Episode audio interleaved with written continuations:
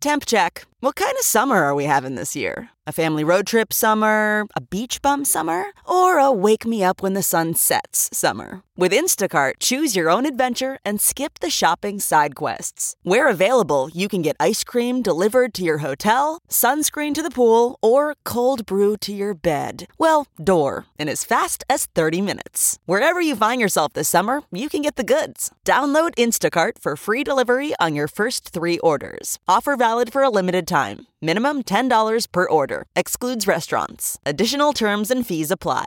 Audible is the destination for thrilling audio entertainment. Allow your imagination to be piqued by stories that are brought to life through captivating sound design, eerie soundscapes, and dynamic performances. As an Audible member, you'll be able to keep your heart rate up month after month because you can choose one title a month to keep from the entire catalog, including the latest bestsellers and new releases. If you're in the mood for a shocking psychological thriller, check out None of This Is True by Lisa Jewell. Embrace brand new exclusive thrillers from best-selling authors who are guaranteed to keep you gripped. New members can try Audible free for 30 days. Visit audible.com/thrill or text thrill to 500-500. That's audible.com/thrill or text thrill to 500-500. Okay, it's time to commit. 2024 is the year for prioritizing yourself. Begin your new smile journey with Byte, and you could start seeing results in just 2 to 3 weeks. Just order your at-home impression kit today for only $14.95 at Byte.com. Byte clear liners are doctor-directed and delivered to your door. Treatment costs thousands less than braces, plus they offer financing options, accept eligible insurance, and you could pay with your HSA, FSA.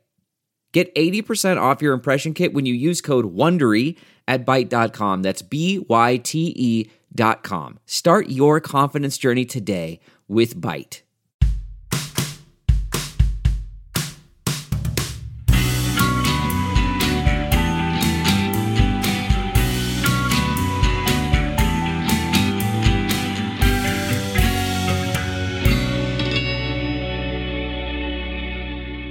Welcome to this episode of True Crime and Cocktails. We're so glad that you're here. As always, I am your host, Lauren Ash, and as always, I am joined by my co-hostess with the mostess, Christy Huxborough. How you feeling? I'm feeling even better after that stank you put on cocktails. Cocktails. It wasn't deliberate, but I also feel like it was a little stanky for sure. I liked it, like in the best way. Yep, the best kind of stank, you know. You know what it is? Is because the cadence was off. Because I always say, "What's up, everybody?" But I didn't say that. I forgot. And so then I was like, welcome to... and it ended up coming out with cocktails. So there you go. First of all, I like the spirit. Second of all, it's been a while, so it's going to happen. Yeah, you know what? It is. It's nice to be back in the saddle with my best gal. Yeah. Nowhere else I'd rather spend my time. Could not agree more. I could not agree more. Listen, couple quick things I got to get out of the way, right? Look at this new notebook. I'm not one to push the merch that I make on this show. I mean, from time to time. But this episode's coming out December 6th. Yes, it is. Okay, great. Yes. And I do think this is the last week that I can probably guarantee delivery for before the holidays. And This just arrived to me. So nice. On the back, Merry Christmas, Chuckleheads 2022. Come on. But yeah, I just wanted to mention that in case anyone is interested, truecrewmerch.com. There is Hanukkah merch this year. Very proud of that. There's bigger blankets, both in the Bert and Mary, the two Chuckleheads and the Hanukkah designs. So check it all out if you're interested. Obviously, there's no press, but truecrewmerch.com for all your true crime and cocktails official merch needs. I like that I never know what words you're going to shorten. Yep. And what words you will. I can't remember. You did one the other day that surprised me. During the brunch, someone recommended a book to us and you were like, I like the Recos. And I was just like, I could not love it more. It's just a delight. You never see it coming. Now I'm wishing I'd said, I appreciate the parks and recs. You know what I mean? Like that.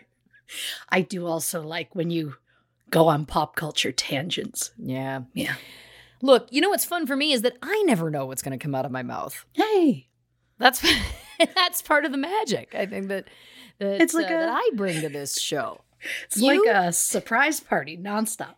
Yeah, I mean, you meticulously researched. Me doesn't know what's going to happen. Now, unless I've researched, in which case then I got my eye on the prize. But yeah, no, just in generally in these, no idea. In my defense, I don't know why I'm defending myself when you're just very complimentary. But in my defense, I'm a boob. Like I say, I like that. That's defending yourself. Calling yourself a boob is your own defense. Well, because I'm like, whoa, I'm no square. I'm not calling you a square. I think is where I was trying to go with that. I'm not a nerd. I so am, but still, there's nothing wrong with being a nerd. I got in trouble for this. I know. I don't even remember what it was I did get in trouble for. I do. I won't share it, but what I will share is that one time when Christy would have been, early teens, I want to say. She did get in trouble for something, was taken out of the room to have a little bit of a talking to. And when she came back, it was almost like she popped her collar. It was like, she was like, I got in trouble for this. It was the coolest thing I've ever seen. So you're cool. Don't try and hide it. I was cool once. In that one moment. And just as quickly as it came, it was gone again. Listen, I don't know if that's true. I also was going to say, you ain't no Poindexter. That was what was on the tip of my tongue. You ain't no Poindexter. Yeah. We would have been a hit in the 50s. Really would have.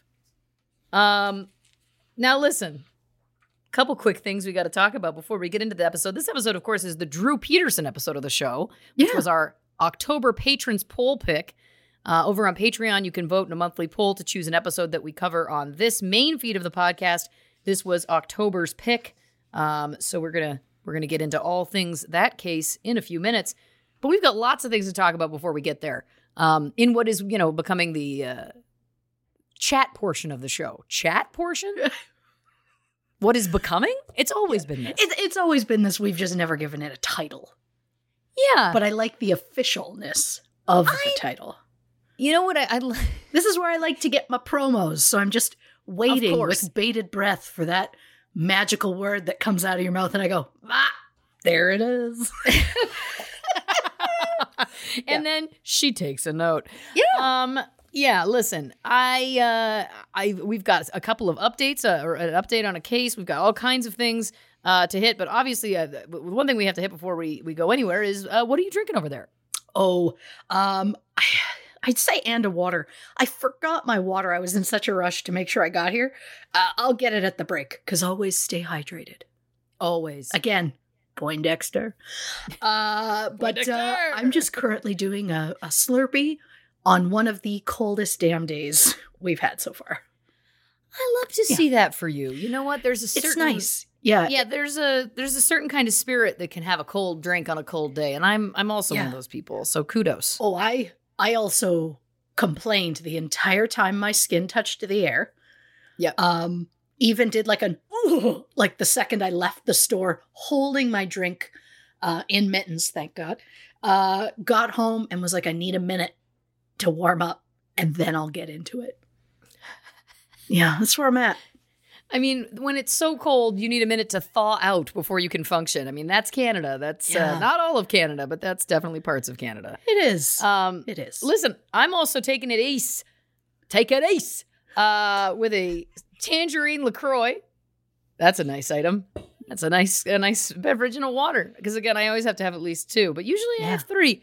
Maybe I'll get a glass of El Vino on the break. You know what I mean? Then I'll feel like I've earned it. I'll feel like maybe it's like... That's a little treat. That's nice. Get through the chat portion, you can get a little treat. I'm gonna come up with a better name that for you. We're gonna come up with a better name than chat portion. I think we had maybe come up. Well, now I've got a bugaboo about it. Also, just so you know what's in my line of view, Fox ripping his butt across a throw rug, just itching it so hard, pulling himself along. What I like is he's never put himself in my line of view for a podcast record ever. But there he is. I see you, bud. Are you getting it? Oh, he's getting it for sure. Good news. Direct eye contact. Oh, you believe it. The good news is he stopped rubbing his butt along the carpet and then just gave it a small sniff. Oh, buddy. Buddy, what you're better than that. Hey, you're better than that, and you know it. You know it. But listen, that does segue beautifully into something I do have to address very quickly, which, of course, is that as we talk about on this podcast quite often, we have built a family of characters that are parts of this podcast in one way or another. The Dave Grohls, for example, the Betty Whites of the world. And anytime we have someone pass, we address it. And so I do have to address that. If you have not, if you don't follow me on social media, then you wouldn't know this either. So there you go. I very sadly did lose my Sweet Peaches, my dog that was my literal child. So it's been a really awful time for me. Yeah. And it feels like Fox knows, because normally she's the one who's poking around in my line of view while I do these records. But I can't belabor talking about it, or I won't be able to function for the next 2 hours. But just wanted to say that I appreciate anyone who has taken the time to message about her passing. Not okay whatsoever. And it's a huge loss. Huge loss. We're in thick grief. Yeah. Maybe on that break you get two wines. Getting by. You know? Yeah. It feels like maybe it's a two wine kind of day. And maybe on that break I'll get to see Fox do something else disgusting to bring a smile to my face. But anyway, I just wanted to give her a shout out, as she was such a fixture on this show for so long, and obviously in my life. So yeah, there you go. The only one you never had to yell at. The only one I never yelled at. Never. Well, other than when, not yelling, but when I would hear her tip-tapping around. Of course. And she was, of course, so blind by the end that I was like, there was often times where you'd hear me go off mic and just yell, Peaches, what are you doing? That was more of a joyful calling. A joyful calling. Whereas, Sugarcake. Or Fox. Yeah, I think that's the trifecta. Yeah, she always a delight and a joy, just looking for me. Sharky doing something idiotic, perhaps dangerous, and then Fox just making me question his choices. Yeah, that's really Fox doesn't make the best choices. I mean, today he certainly isn't. That was a real question. He's done some things over the years. Listen, I'm not trying to shame him. He's a great dog, but he's done some things over the years that would make anybody really question, because he's very smart. But then he'll do some things where I'm like for example, and I won't belabor it, but there was the time I looked into the backyard and I was like, Fox, what are you doing? And he turned his head and a log of his own turd was sitting out of his mouth like a cigar. And it was like, why, man?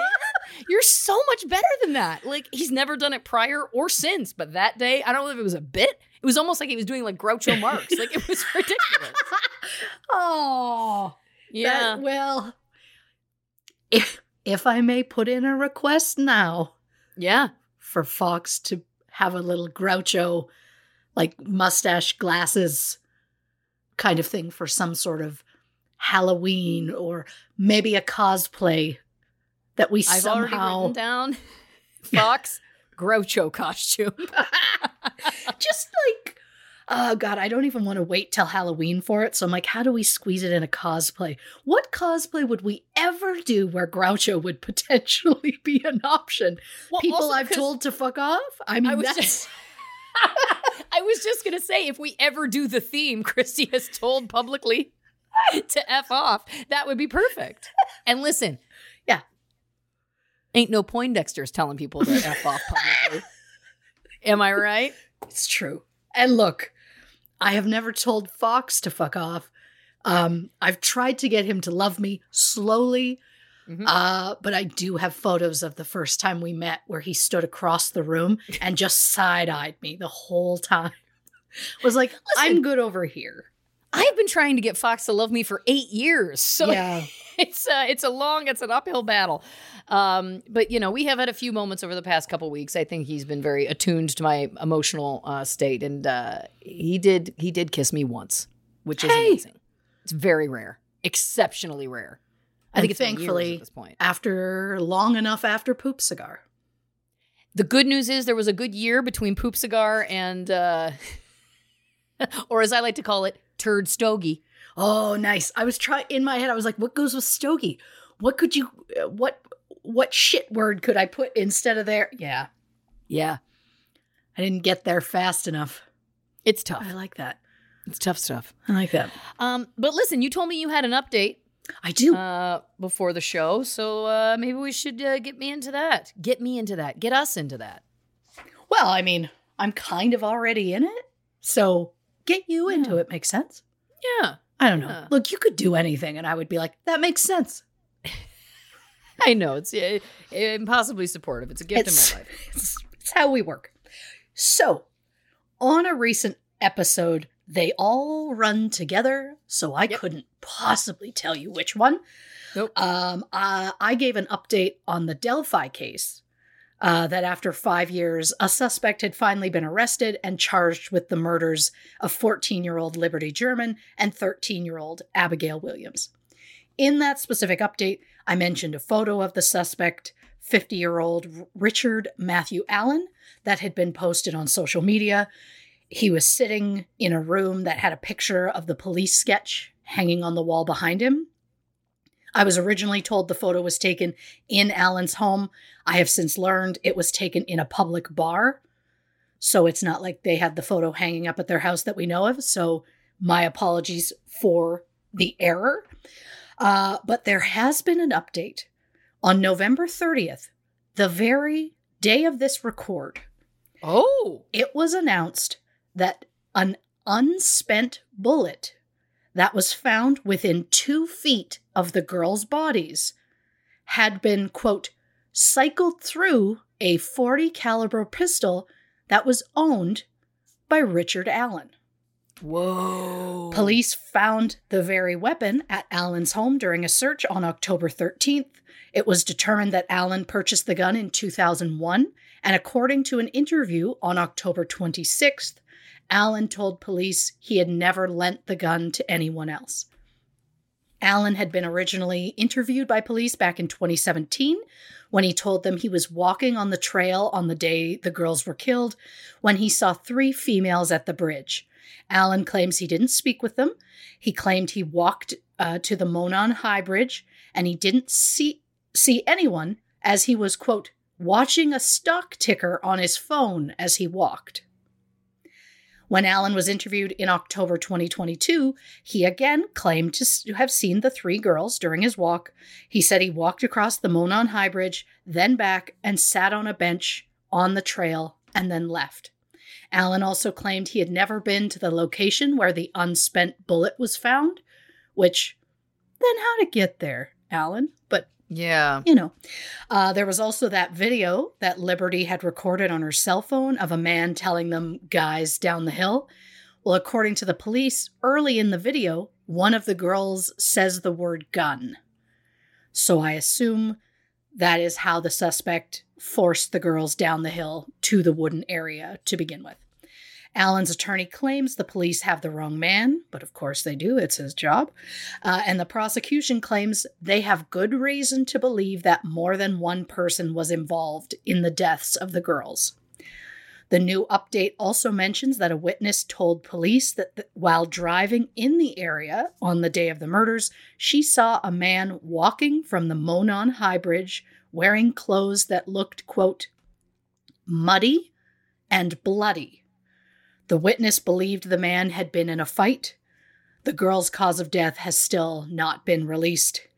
But shout out to True Crew member Sharon for sharing the update with us. So, wow. We still don't know how they were killed. But it's safe to assume a gun was involved if there was even unspent bullets at the scene. Well, my question is this. Again, because police have been so tight-lipped about all of the details. Very, yes. But it's always felt like they've been kind of alluding to the fact, you know, when they would do press conferences, they would kind of allude to, like, the person could be in this room. I remember they said that at least once, if not twice. So it's interesting to me because this guy has admitted to being at, essentially not at the exact scene, but being very close to the scene at the time, having seen the girls. I guess my question would be, Is he not the man in the video then? Like, so is that why they're saying they believe more than one person is involved? Because to me, it's like if they're interviewing him, yeah, and he has said, yes, I was there, yes, I saw them, then to me, it's like, isn't that enough to? I mean, again, we get into our questions we always have about search warrants, but like, then couldn't you at least search for the clothes? Clothing that would match what was on the video. Granted, he could have gotten rid of them or burned them, but I don't know. Like, that's just this. I think, you know what it is? I understand that the police were keeping information close to their chest, like that, and that had been going on for so long, but these feel like details that are like, I don't know. I feel a little bit like rocked, to be honest, because it's like, it feels like you were way closer for this entire time. Like, it feels like, why did this take this long? My big question immediately was like, okay, well, I know it takes extra to get a search warrant, but you had that bullet and you've since in the last 2 months have matched that bullet to the gun that you got from a suspect's house. And it's like, why'd it take that many years just to get a search warrant for his house? Yeah. Especially when he admits to being there. And his phone would have pinged in the area at the exact time. Well, if he's claiming to have been looking at a stock ticker on his phone. And he's like a similar build of the guy in the video. If it comes out that he is the guy in the video, I don't even know what to say, because then it's like, I say this with less judgment than it's going to seem like, but I would love to be walked through the process because I'm fascinated. How did it take this long? Because this is just a case that has taken a remarkable amount of time. Like, that's part of what the case has always been, right? Is that it's like, it's this super small town, you know, small community, all of the above, which is why it rocked so many people, obviously, or part of the reason. And to me, if they had got that bullet at the time that had been put into evidence, then anybody you're talking to, well, my first thing would be asking if they have a gun and then asking if they want to volunteer it. Because if you know that you didn't have anything to do with the crime, my guess would be, some people would say, of course, no, that infringes on my rights. But some people would say, yeah, test my gun because I know that I'm not guilty and I would like to be exonerated of a murder of 2 children. You know what I mean? Like, yeah, like, I don't know. And again, I don't know how these processes work or whatever. So again, I say this with less judgment, I'm sure, than it sounds like I'm giving. But, you know, like, I just find that really interesting because then if in a world where I'm assuming that's possible is real, they had the bullet then. They interviewed him in 2007, you said. 2017, yeah. 2017, like right after the crime happened. So it could have feasibly been wrapped up 5 years ago. Yep. Yeah, I don't know. There's something, I'm very curious what else is going on? What else are the other details? I feel like, again, there's like, now I feel like the fact that they've been sitting on this person for 5 years, only testing the gun in the past month or 2. Well, you know what I mean? Like, I'm like, what else are you sitting on? Because now they're finally coming out and saying, well, we believe more than one person is involved. Well, and that's the thing. Did they know it was this guy right away? Do they have some sort of DNA that shows there were 2 or more people? Right. And so then they're like, well, we know it's possibly him, but who else could it be? And we don't want to just go after him. We want to go after who else? And then it's like, well, then you approach the first guy and then like. And then you try and get him to rat out his buddies to get a 100%. Yeah. Yeah. So it feels like he has been a suspect all along. He has to have been. So it's just wild that it took as long as it has to get where it is. I'm sure there's reasons and I'm sure they'll say what it is or maybe not. I don't know. Yeah. But I'm very curious. Why has taken this long? My last question and how he kept the gun. You get rid of the gun, yeah. Why would you keep the gun? Well, but then psychologist hat, then we're getting somewhere real dark. Sure. Then it's a trophy. It's I mean, the fact that he was photographed with the poster behind him. Yes. Granted, I understand they would have been everywhere all over the area, so it probably was, like, not a big feat to be photographed. But, like, it's just, again, to me, it's like it already starts to build a profile. Because it's also bold to say that you were in the area. Very bold. Typically, you don't see that typically. Like, typically it'll be like, I was somewhere else. And then, of course, the police detectives unravel why that was a lie. Of course. Maybe he's savvy enough to know that his cell phone was going to ping. So it was like, I have to admit that I was there. I don't know. But then this brings me to my last question for the moment, which is, he says he saw the two girls and a third woman. He saw three girls, yeah. Who's the third? And is that real or is that completely fake? I think it's three different girls. Because I saw something that said three girls said that they saw him and walked past him and they thought he was kind of creepy. I see. Interesting. Okay. But I don't know. Was it three girls together? Have the girls come forward? Did the girls see anything else? I guess the other thing, look, I know we got to let this go because, again, I could talk about this for hours. But yeah. The other thing is, we don't know what was in the full video because the police never released the whole thing, which we get. We get it. Sure. But if we're finding out now that one of the things said on the video was gun, meaning, oh my God, he's got a gun, is what I'm assuming one of the girls was sure. Sent to the other. In 2017, when you're interviewing this person who was at the scene, who admits to being there, and he says, yes, I own a gun. I just don't know how you can't compel it, get a judge to get a warrant to compel it to match the ballistics then. Yeah, I don't know. That's weird to me. Again, because we have to remember the police had all this information at the time. They would have had the full video. Yeah. Obviously. And they know cause of death and all of those things. Right. I don't think even the kid's family knows what Isn't that wild? Cause of death and stuff. Which, I mean, I get that you don't want it out there because you don't want someone taking credit for something that they... Of course. You know, I get that. But I'm just... It just feels... Why'd it take 5 years to get where we are? If you knew about him immediately. And he admitted to owning a gun. And there was a bullet collected in evidence. Like, what's the piece that's missing that makes us go, okay...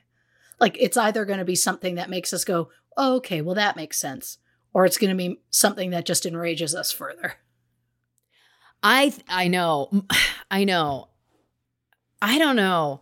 It's also the fact that now they're like, we believe two people are involved. I'm like, what else is there video of? Interesting. Right? Like now I'm going like, what's the bigger story here? How long is the video? What else is on there? I don't know. Because again, if we know he was there alone, then it's like, did he meet up with someone who helped commit that murder? And or was it just carrying a gun around waiting for a moment? Or yeah, there's was it a planned thing that he was supposed to go there? To meet someone because he was planning on the two of them were going to meet the two girls. Right. Because it just feels weird. Like he just was like hoping for an opportunity to pop up. Well, that can't be. It feels Can like it. Did he often go to that place? Could they check his cell phone records to see how often did he go and walk that trail? What are the odds he would happen to be there the day the girls were there? Yeah. Did he specifically go there because he knew they were going to be there? And then how did he know they were going to be there? Yeah, there's a big piece that's left here. And I'm going to hope that, again, when it all comes out, we'll go, oh, wow, okay. Like, that's my real hope. Because at this point, it's like, it just feels very odd. There's, to me, my spidey sense is just like, there is something that is so twisted and dark about the connection between who these two men are, potentially. Sure. I'm speculating. It could be any gender. We're speaking statistically. Sure. Do you know what I mean? Like the two murderers, that's a better term. It's going to be the connection between them that's going to be this, like, the bombshell or whatever. It just feels like there has to be a bombshell. If there's no bombshell, then it's going to feel like, what is this?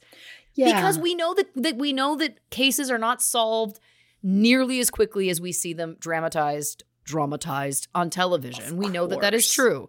But 5 years is a significant amount of time when it feels like it wasn't a needle in a haystack necessarily. Feels like right away this guy was in front of them right away. So yeah. Listen, we will continue to update you, dear listeners, as we can continue to learn more, because obviously that case is unfolding in real time. And it is, there's a reason why it gripped the internet. That is for sure, because it is confounding. And it seems that even now, as it feels like we're getting closer to answers, it's still confounding. So more to come on all of that. But listen, I feel like it's getting to be that time. I feel like we should get into the case. I feel like we should pivot. oh man, I was trying really hard. Oh my God. This is just the first one. Please. Chucklehead chat. Oh, I'm liking this. Mm-hmm. Yep. Chucklehead chat is good. Yep. Chuckles and chats. What could, because I mean, we get the true crime and cocktails as the second half. Second half. Oh God. Half. Could you imagine? It's extending. No. Draw out the banter for a full hour. Some people would like that. Yeah. I mean, if that part's true crime and cocktails, then this part is chats and secrets. I got chats and secrets. Wow, I love it. First, I don't know how many secrets we really do. Well, you know what? Secrets never and dreams. Never. Stop it. I just feel secrets like I'm... and dreams. Now I'm just whiteboarding things they'd put on, like, Lisa Frank notebooks or something. Oh, gosh. I miss Lisa Frank. Yeah. I need more of that in my life. But listen, dear listeners, we were, of course, talking the case of Drew Peterson, as I mentioned once before. If you're not familiar with this case, never fear, because we will give you some backstory right now. In October 2007, 23-year-old Stacy Peterson went missing. Her husband, Drew, didn't seem concerned, as he claimed that Stacy had left him for another man. But the more Stacy's case was investigated, the more Drew's flimsy story fell apart. Police then started looking into the case of Kathleen Savio, Drew's ex-wife, who died from accidental drowning in 2004. However, when Kathleen's case was re-examined, investigators determined that Kathleen had actually been murdered. So, what's the deal with Drew Peterson? Did he murder his ex-wife Kathleen? Did he have something to do with Stacy's disappearance? Did he abuse his position as a police officer to harass and control his family? Christy Huxborough investigates. I'm going to say it also right off the top. I did not know much about this particular case before it was chosen. Yeah. I'd heard some things, but I was like, but I didn't know a lot. And, this man makes me seethe on a level that it's just bad. Can't. So I'm probably going to seethe through much of this, because I hate a cocky male. I get that. But also right off the top, disclaimer.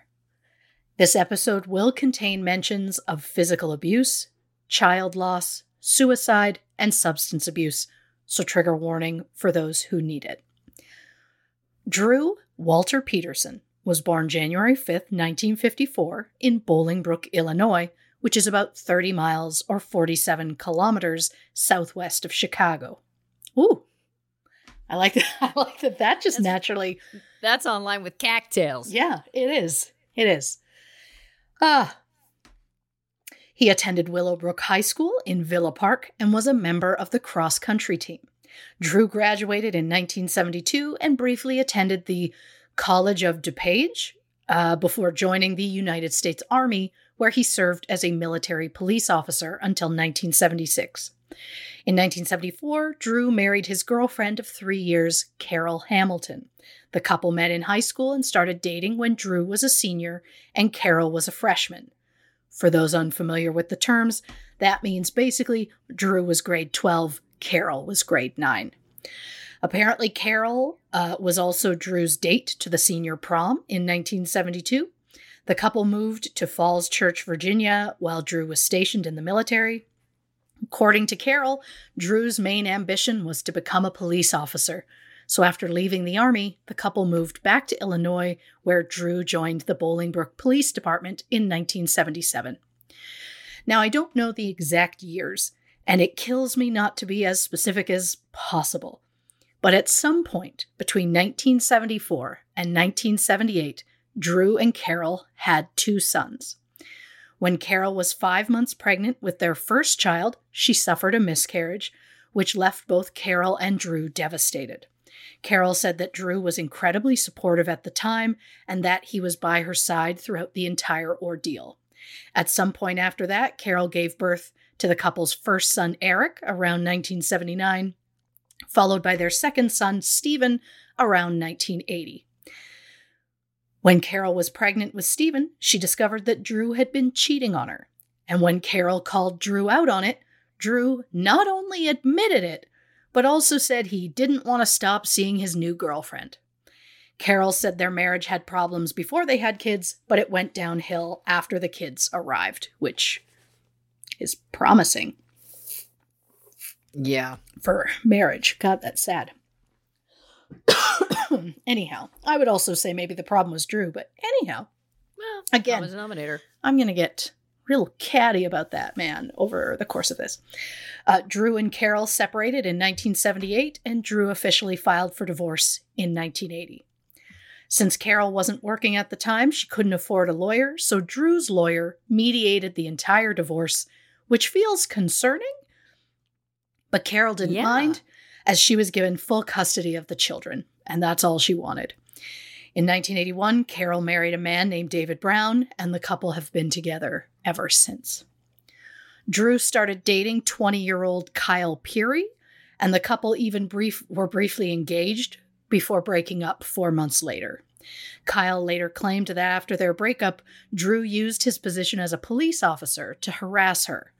According to the Chicago Sun-Times, after their relationship ended, Drew and a fellow police officer arrested Kyle in 1983, claiming she had too many unpaid parking tickets.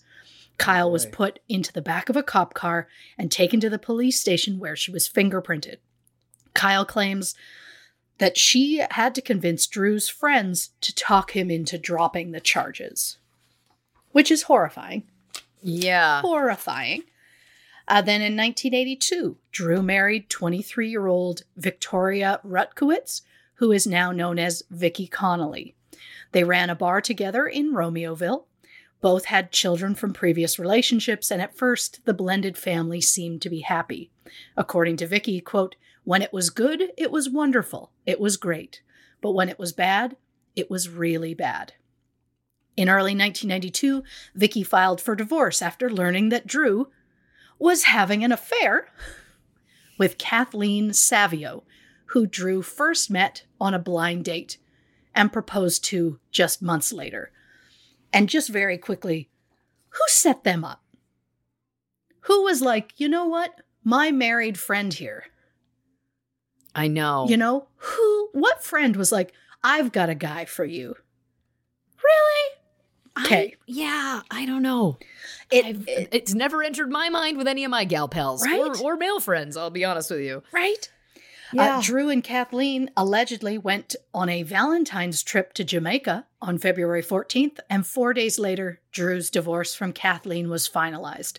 3 months later, in April 1992, 38-year-old Drew and 28-year-old Kathleen were married. Drew and Kathleen had two sons together, Thomas in January 1993 and Christopher in August 1994. Friends say that Kathleen was happy in the beginning, but that soon Drew started hitting her and telling her she was fat. Wow. Yep. One time while speaking on the phone to her sister, Kathleen said that Drew had gotten abusive. Drew took the phone from her hand, told the sister that Kathleen was drunk and crazy, and hung up. When the sister tried to call back, no one answered. In May 1993, Kathleen was treated at Hinsdale Hospital for a head injury that she blamed on Drew. It was reported that police were called to the Peterson home for domestic disturbances 18 times between 2002 and 2004. In October 2001, Kathleen received an anonymous letter that claimed Drew was having an affair with a young girl and that it was happening right under her nose. Allegedly, Drew had a special room in the basement that was black with mirrors on the walls. It had a padlock, so no one in the house was allowed inside but him. But there was a window in the room that Drew's lover would use to sneak into the house so that Drew could fully cheat on his wife while she was sleeping upstairs. My God. Once Kathleen learned of the affair, she claims that Drew's violence towards her escalated. In February 2002, Kathleen filed a series of complaints against Drew for physical abuse, and on May 11th that same year, Kathleen filed an order saying that Drew had threatened her. Months later, on November 14th, Kathleen sent a letter to the Assistant State's Attorney saying all of the threats and abuse that Drew had caused her. A quote from Kathleen's letter, quote, "There have been several times throughout my marriage with this man where I ended up at the emergency room in Bolingbrook for injuries, and I have reported this only to have the police leave my home without filing any reports." Kathleen stated that on July 5th, 2002, Drew broke into Kathleen's home while wearing his full SWAT uniform. Drew pushed Kathleen down and told her not to move. When she tried to move, he would push her back down. He allegedly kept Kathleen hostage for hours. Drew told Kathleen he wanted to talk and that she had to listen. Kathleen said that he was angry, that the judge had ruled that Drew had to pay child support for the couple's 8- and 9-year-old children. Drew then allegedly told Kathleen that she was a horrible person and that she needed to die. He asked her multiple times if she was afraid, and then he pulled out a knife and held it to Kathleen's neck. Kathleen said, quote, "I didn't tell the police because I know they can't protect me from him." When Drew was asked about the incident, he said that both he and Kathleen had agreed that he would go to her house to discuss divorce and visitation issues. He said they spoke for 3 hours, and at the end, Kathleen hugged Drew and then tried to kiss him. Drew then claimed Kathleen exposed her breasts and pubic region to him and asked if he missed it. Oh my God. Okay. Drew claims he said no and left. Kathleen's letter also said that Drew had previously cut a hole in the drywall in the garage to gain entry to the house and cut a hole in Kathleen's bedroom door before taking her jewelry and money. Kathleen also mentioned that Drew and his younger girlfriend, Stacy Kales, would rollerblade past Kathleen's house and stand out front, flipping Kathleen off. And if that behavior seems immature, it's probably because Stacy was only 18 at the time. We'll get into that in a moment. Oh, boy. But when Drew and Stacy were dropping off the children with Kathleen after one particular weekend visit, Stacy got out of the car, filming Kathleen on a camcorder that Drew had stolen from Kathleen's house. Kathleen lunged forward to get the camera. Stacy started screaming and said that Kathleen hit her, so Drew put Kathleen in a headlock, threw her to the ground, spraining Kathleen's wrist. Drew arrested Kathleen for battery. She was later found not guilty, and the charges were expunged from her record. But I remind you that not only did Drew abuse his power as a police officer in that moment, he also used excessive physical force on the mother of his children in front of his children. Also, Drew can be seen using that same camcorder years later when his life became a media circus. But Again, right. We'll get into that later. But after all this abuse, Kathleen just wanted to move herself and her sons out of the area because she feared for their safety. So she wrote the letter to the assistant state's attorney asking for permission to move. Kathleen said, quote, "He knows how to manipulate the system, and his next step is to take my children away or kill me instead." She referred to Drew as a loose cannon and said she needed help before it was too late. Thankfully, Kathleen and Drew officially divorced in 2003, and as per his pattern, Drew married Stacy because this is what that disgusting man does. He marries a young woman, cheats on her with an even younger woman, gets caught, divorces the first woman, and marries the other woman. And when you look at his track record, he did this 4 separate times. And I don't condone cheating at all, but will remind the dear listeners that cheating has nothing to do with the person being cheated on. It has everything to do with the cheater's own feelings of inadequacy. And honestly, I think they should look inward and do the work. But cheating is easier, so garbage be garbage. But I do truly believe that Drew manipulated some of these women into being with him, especially Stacy. Now, affairs in general are gross, but this particular affair crossed a line because Stacy was legally a minor at the start of their relationship, which to me is not an affair or a relationship. It's straight up sexual assault. Mm-hmm. And to be clear, I do not blame any of the women in this situation. I truly believe that Drew took advantage of most of them, especially the teenager. And while some people may think, Christy, you should just give us the information in a non-biased way and let us decide who is garbage and who is not. I will say, even if Drew didn't actually do the things he will be accused of later in this episode, we know for a fact that Drew Peterson took advantage of a 17-year-old girl when he was in his late 40s. And while Stacy did seem to consent, she was a minor and he was a fucking adult who should have known better. Yep. And you could tell me they had a ton in common or she's an old soul, but those are lies that people tell themselves to justify having a relationship with someone underage. Stacy was a child. Drew was a fucking predator. And yes, 17 is technically the age of consent in Illinois, but it's still gross. Yep. No 40 or 49-year-old man has anything in common with a 17-year-old girl. Stop it. But treating women in a positive way just doesn't seem to fit Drew's pattern. He married Carol when he was 20 and she was 17, which that's fine because they knew each other. They've been dating since he was 17. So, okay, right. Sure. Few years later, Drew has an affair with a 20-year-old, which ends his marriage. Then Drew married Vicky when he was 28 and she was 23. He cheated with Kathleen, got divorced, then married Kathleen, who was 28 and he was 38. While married to Kathleen, 47-year-old Drew had the affair with 17-year-old Stacy. And after his divorce with Kathleen, Drew, not so shockingly, married Stacy when he was 49. And she was 19. But before we get into Drew and Stacy's marriage, I want to get into Stacy's tragic family history because I truly believe that Drew used it to take advantage of her. The story first starts with Stacy's parents, Anthony Kales and Christy Tauges. Before their relationship, 17-year-old Christy gave birth to her daughter Christina on November 12, 1975, in Long Beach, California. The father is unknown. At the time, Anthony Kales was living in Illinois with his wife, Lori Ann East. The couple got married in August 1975 and divorced in November 1977. At some point after that, Anthony and Christy met and were married in May 1979 when Christy was 21 and Anthony was 25. Less than 3 months later, the couple welcomed a son named Yelton in August 1979, and in 1981, they had a daughter named Jessica.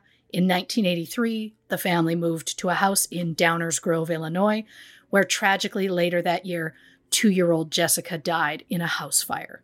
Oh, God. Christy filed a protection order against Anthony, claiming he had threatened her with a .357 caliber pistol. Anthony was initially charged with aggravated assault, but the charges were dropped after Christy refused to testify against him.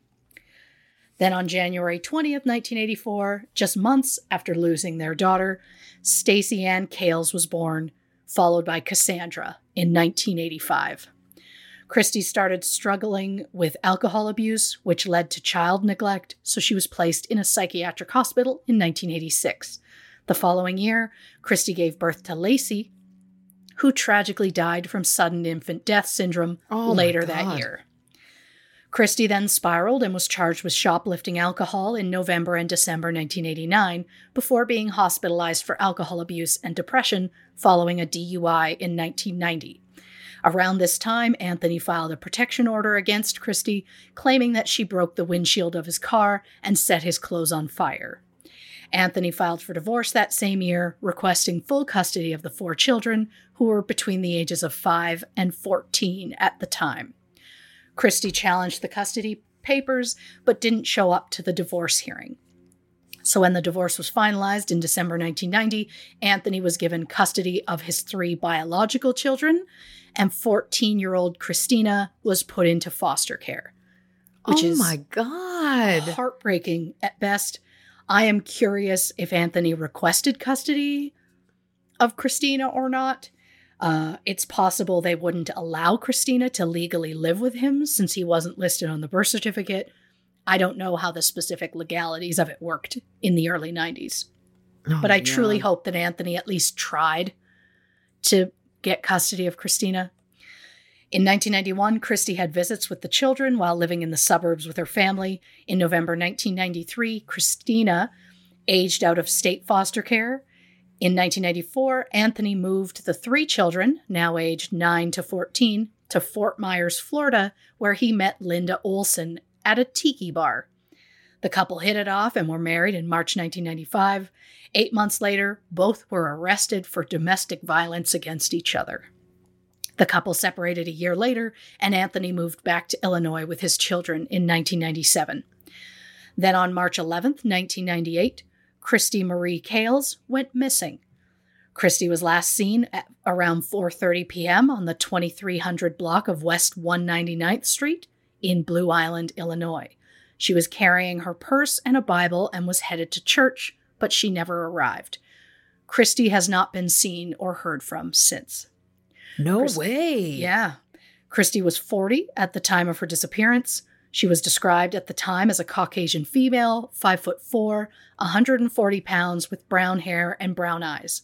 While Christy was known for up and leaving for days at a time, her family believes that she did not leave of her own accord, but rather she was murdered by her then boyfriend.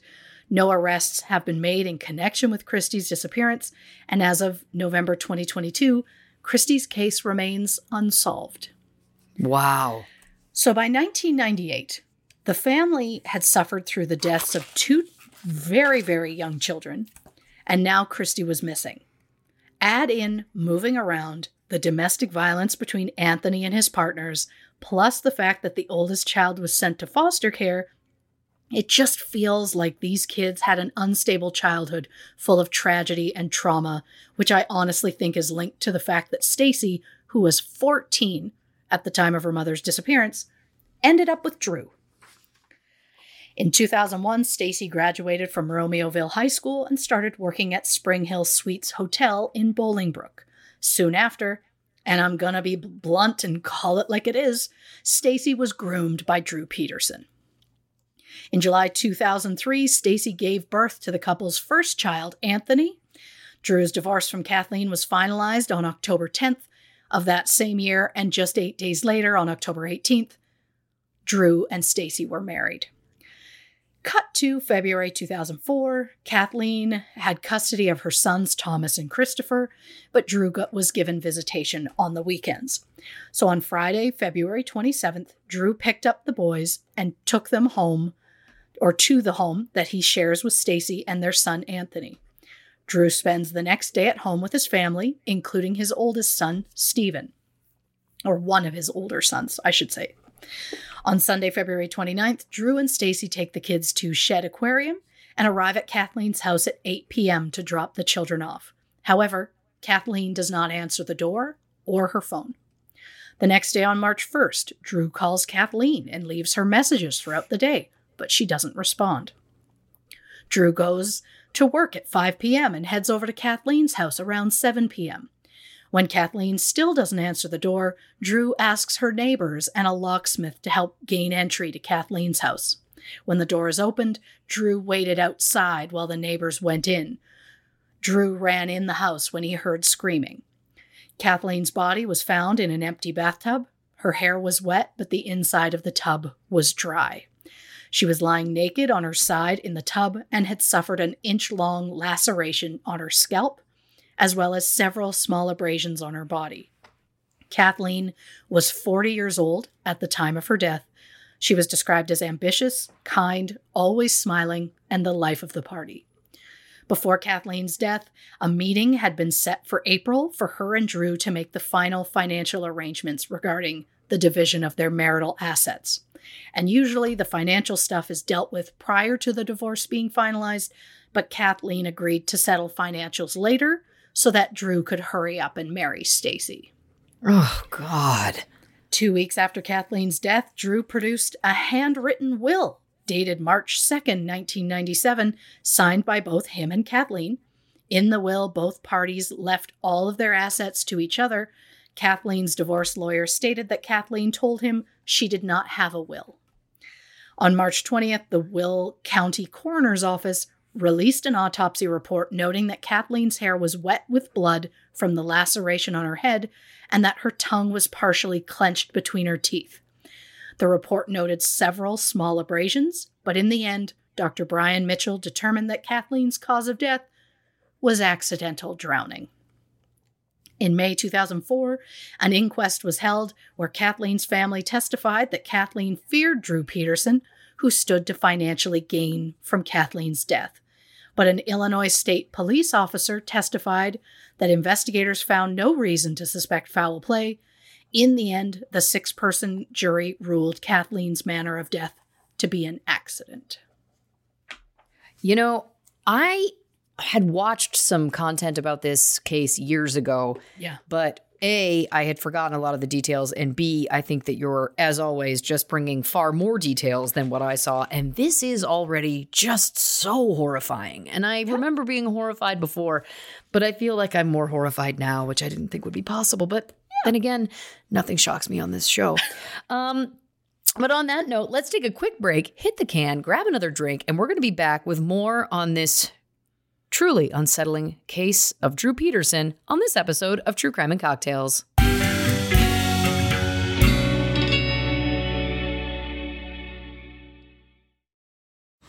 Man, that sunset is gorgeous. Grill, patio, sunset. Hard to get better than that. Unless you're browsing Carvana's inventory while you soak it all in.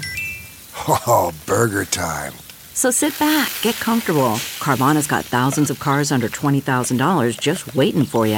I could stay here forever. Carvana, where car buying meets comfort meets convenience. Download the app or visit Carvana.com today. Everyone has moments in life they just can't stop thinking about. Like that one time in middle school when you called your teacher mom? Yeah, that's not leaving your brain anytime soon. Or something amazing like the first time you really traveled and got to see how big and beautiful the world is. And on Baby, This Is Keke Palmer, hosted by me, Keke Palmer, and presented by BMW, we know to savor the good memories and let go of the bad. And one thing everyone remembers fondly is their first time behind the wheel of a BMW. So come join me and BMW this summer as we explore pop culture moments and topics you just can't stop thinking about on Baby, This Is Keke Palmer, sponsored by BMW, the ultimate driving machine.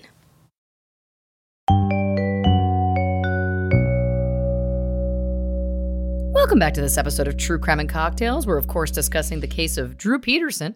Before the break, Christy was horrifying me with details about this case that I had forgotten and details I was learning for the first time. So what's next? So Kathleen's death had been deemed an accident. So the Petersons try and go on their lives as usual.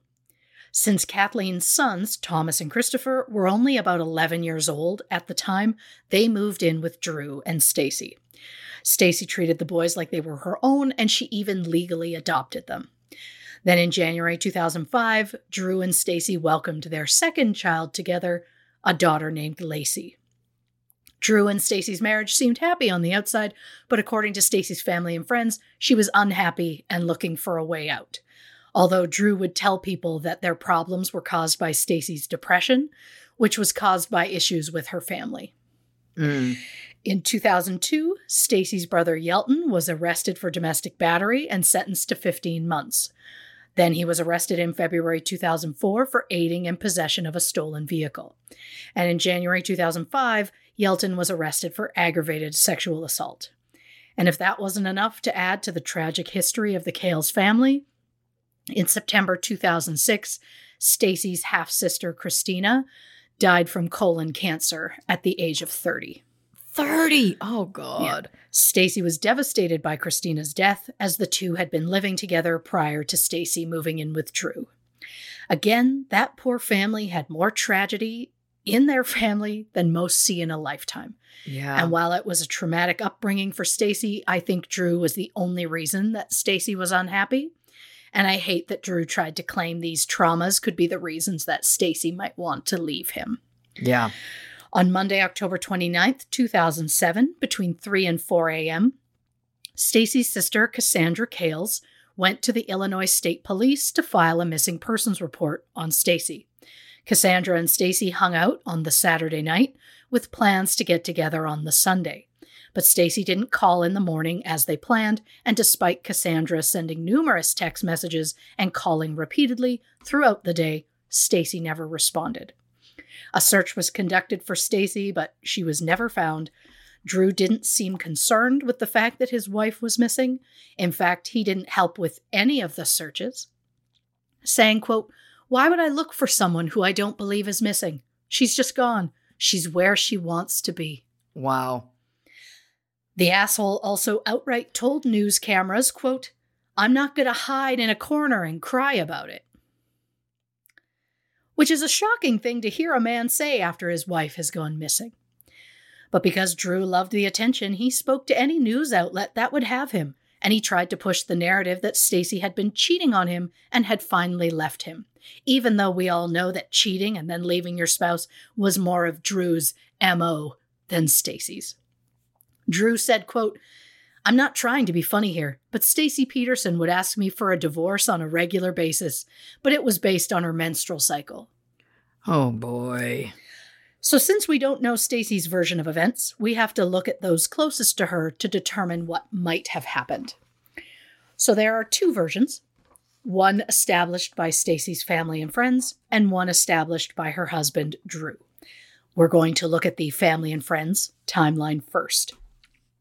According to the Petersons' neighbor, Sharon Bychowski, she went out for groceries at 9:40 a.m. and noted seeing both Petersons' vehicles in their driveway. Sharon and her husband, Bob, purchased the house beside the Petersons on Pheasant Chase Court in April 2004. At 10:15 a.m., a friend called Stacy to ask about house painting, and Stacy said she was still in bed, but she would meet them at the house to paint later. At 11:55 a.m., Sharon returned home and noticed only one of the Petersons' vehicles was in the driveway. Sharon called over to the house, and Drew tells her Stacy has gone to visit her grandfather. At 1 p.m., Drew brings the kids over to Sharon's house and tells her he needs to run an errand. He returns 15 minutes later. He calls work to request the day off. According to Drew's boss, Drew was scheduled to start at 5 p.m. Sharon and Cassandra both continue to call Stacy's cell phone, but their calls keep going straight to voicemail. Sharon commented that Stacy always left her phone on. At 9 p.m., Drew says he received a call from Stacy saying she had left him for another man. At 11 p.m., Cassandra shows up at the Peterson house, but didn't see either vehicle in the driveway. Christopher Peterson answered the door and said the four kids are home alone because Stacy and Drew had gotten into a fight. He said Stacy left the house and Drew went to look for her. At 11:15 p.m., Cassandra calls Drew and asks for Stacy. Cassandra said that she could hear a car door opening, keys going into an ignition, and that Drew sounded out of breath.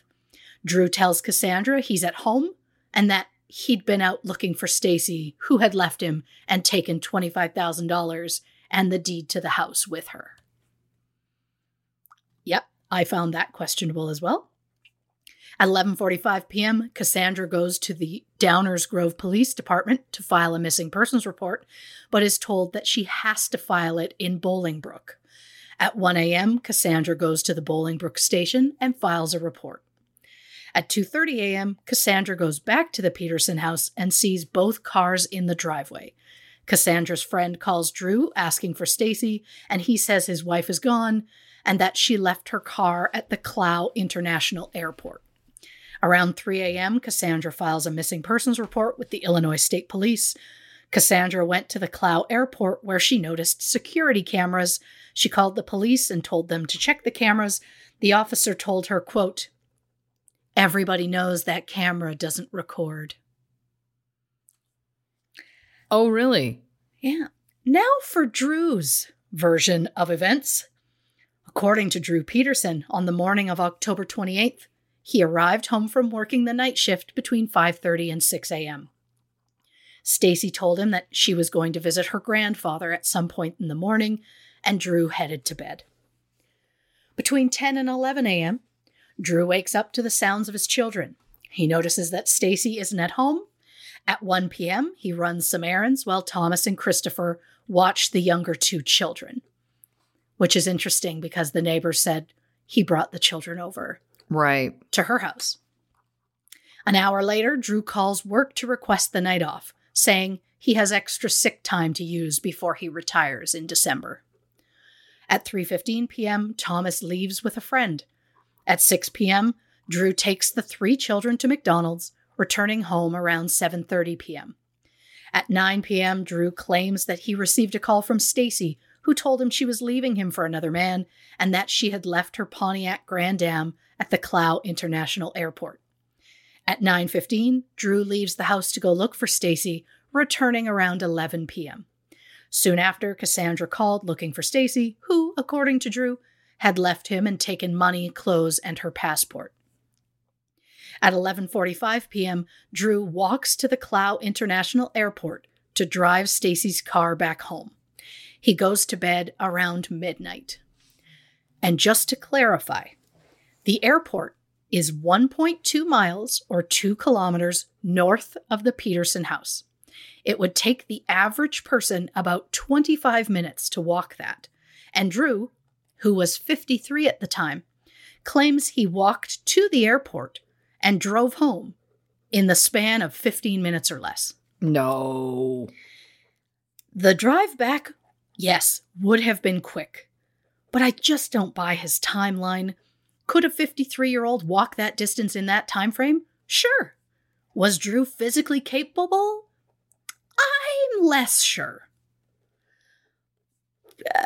In the grand scheme of anything's possible, maybe. But I doubt it. No. At 2:30 a.m., the Bolingbrook Police Department calls Drew to let him know that Cassandra has filed a missing persons report for Stacy. The state police interviewed Drew on October 29th. They say Drew was very calm, and he was adamant that Stacy had left him, pointing out he found her car at Clow Airport. Drew gave the officers permission to search his house, but they found nothing out of order. They asked for permission to search the two vehicles, or more specifically, Drew's GMC Denali and Stacy's Pontiac Grand Prix. Drew allowed the officers to look at his car, but refused to let them search Stacy's. With still no sign of Stacy or her cell phone, police check Stacy's cell phone records and notice a lot of texts and calls between Stacy and a man named Scott Rossetto. It turns out that Stacy and Scott had reconnected in early October 2007 after not speaking for about 6 years. Scott claimed that Stacy first reached out to him, claiming she had come across his number while she was cleaning out the garage. Scott said that it was completely platonic and that Stacy had told Scott she wanted a divorce. One night when they got together at a local restaurant, Drew pulled up in his squad car and came in and sat in the same booth, wearing his uniform. Drew then asked to see Scott's ID and said, quote, "How would you feel if this was your wife?" Scott said he was terrified, but that Stacy remained calm. Scott and Stacy remained in contact, sending each other some racy texts, but Scott said it was just flirting, no more. But when police checked Stacy's phone records on the night that Stacy disappeared, around the time she supposedly called Drew to say she was leaving him for another man, Stacy's cell phone pinged the Sherwood area where Scott Rossetto lived. But Scott Rossetto, who was a nurse, said he was working at the hospital that night, and hospital records confirm that. Police start to theorize that Drew caught Stacy texting with Scott, became enraged, and killed her, and that he tried to cover it up by framing Scott for Stacy's disappearance. And while that may seem like a bit of a reach, there's a potential witness involved. On October 30th, a man named Tom Morphy was admitted to the hospital after attempting to take his own life by overdosing on pills. Tom spoke with the FBI, telling them that he had tried to overdose because he was so distraught over what he did for his stepbrother, Drew Peterson. Oh boy. Tom spoke with the FBI, who got in touch with the police to say that Tom had confessed that he might have helped Drew dispose of Stacy's body on the night she disappeared. Police interviewed Tom, and he said Drew contacted him October 28th and said he needed help with a problem. Drew told him Stacy was having an affair, and the two men drove through the Starbucks drive-thru, got Tom a coffee with vanilla, and then Drew dropped Tom off at a park in the Sherwood area. Drew gave Tom a cell phone and told him when it rings, do not answer it. So for 30 minutes, Tom walked around the park carrying the cell phone and drinking his coffee. Then the phone rang, and it said the caller was Stacy's cell. But Tom did as he was told. He didn't answer the phone. Soon after, Drew picked Tom up, said he needed a hand at the house. Drew drove the men to the house, where he entered the bedroom, and Tom helped Drew carry a large blue barrel down the stairs and put it in the back of Drew's SUV. Tom said he believed that Stacy's body may have been in that container because it weighed about the same as Stacy, who was approximately 100 pounds. Tom said he doesn't know what Drew did with the barrel, but he was so distraught over it, he started drinking and then tried to consume too many pills. Police questioned whether Tom was a reliable witness, as he had a long history of alcohol and substance abuse.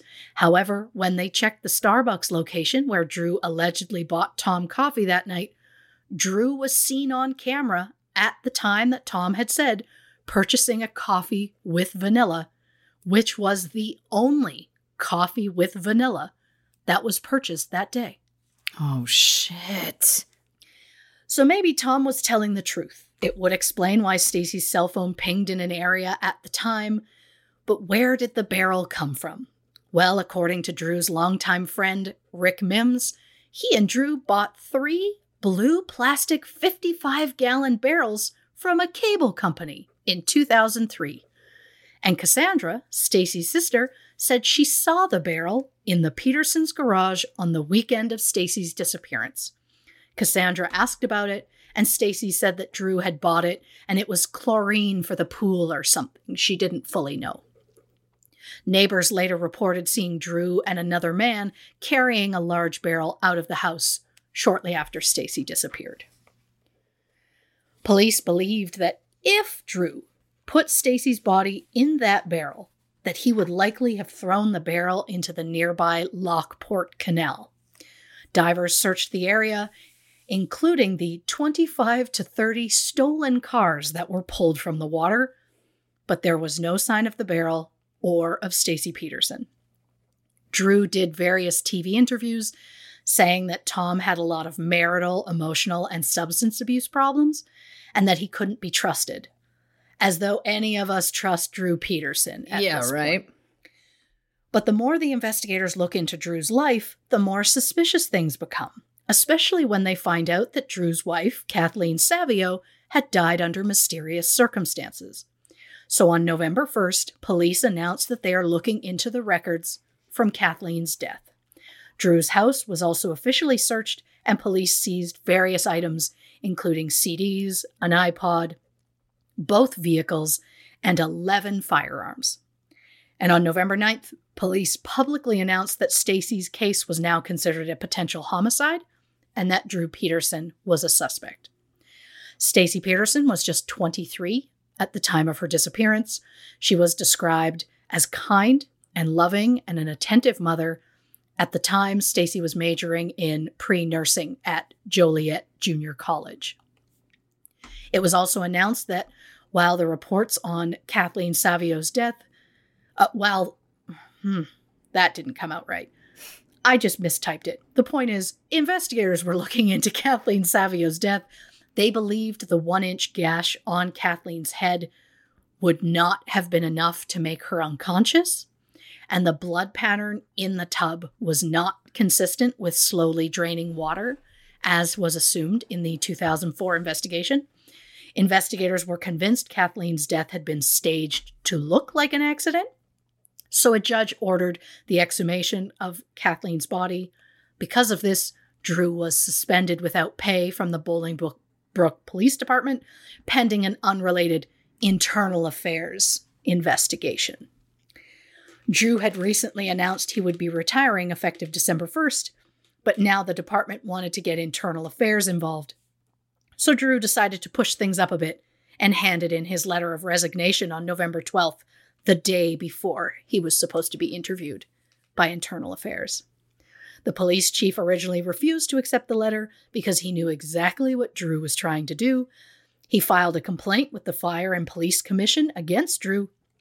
However, the commission said that the chief had no choice but to accept the resignation, which meant that Drew was now out of the commission's jurisdiction for an internal investigation, and now he was officially considered retired, which means he was now eligible for the $72,000 a year pension. Again, Drew knew exactly what he was doing by handing in that letter. Yep. Brief Drew work history side note. Please. He joined the Bolingbrook Police Department in 1977 and was assigned to the Metropolitan Area Narcotics Squad in 1978. Drew was removed from the squad over an allegation that he provided information to a biker gang that could have caused problems during an undercover operation. In 1979, Drew was named Police Officer of the Year. Then in 1985, Drew was fired for disobedience, conducting a self-assigned investigation, failure to report a bribe immediately, and official misconduct. Wow. 2 months earlier, Drew had been indicted on charges of failure to report a bribe and official misconduct. There were also claims that Drew solicited drugs in exchange for information about the narcotics squad. In March 1986, the charges were all dropped and Drew was reinstated with the police department. Of course. In mid-November, 2 autopsies were performed on Kathleen Savio, one by Dr. Larry Bloom on behalf of Will County, and one by Dr. Michael Baden at the request of Kathleen's family. Dr. Baden, who is a former chief medical examiner from New York, stated he believed that Kathleen's death was a homicide. Dr. Bloom, an independent pathologist, also ruled Kathleen's death a homicide. Both noted bruises that were on the front of Kathleen's body, including a large one across her diaphragm, which was likely caused by someone holding Kathleen from behind. There was also extensive scraping on Kathleen's back, all of which they believe were inflicted within an hour of her death. The original autopsy report noted 6 or 7 other bruises and stated that they were all old, which we're now learning they were not. There's also the matter of the deep gash on the back of Kathleen's head, which would have come from a large blow to a sharp surface. While it was originally determined that Kathleen hit her head on the tub and drowned, if she hit her head on the tub, there would have been transfer of blood, hair, tissue, something like that on the tub, but there was nothing. Also, the tub was a very smooth, rounded surface and nothing sharp that would make that kind of a gash. In March 2008, the search for Stacy continued as it had been stalled over the winter months, but still no sign of Stacy was found. On April 30th, Drew announced a $25,000 reward for information leading to Stacy's safe return. And look, I know that Drew started off pushing the Stacy left me narrative, but to wait 6 months before offering a reward is so sketchy to me. Yes. Especially if you have personal knowledge and know she's never coming back, so you know you never have to pay it. Immediate, as soon as she's gone. Great point. $50,000 reward. Immediate. Yeah. Like, oh, this man enrages me. Mm-hmm. His cocky face enrages me. I get that. On so many levels. I get that. On May 21st, Drew was arrested for possession of an illegal weapon. Apparently, Drew owned an AR-15 assault rifle that was too short under state law. The state later added an additional felony charge after Drew allegedly illegally transferred ownership of the weapon to his son, Stephen, who happened to be a police officer in Oak Brook at the time. Drew's attorney argued that the illegal weapon in question was Drew's secondary duty weapon for his service on the SWAT team and therefore exempt from state gun laws. On July 14th, Drew pleaded not guilty to both weapons violations. And just when you think Drew might finally show any sadness over the disappearance of his wife, in December 2008, it was announced that 54-year-old Drew was engaged to a 23-year-old woman named Christina Raines.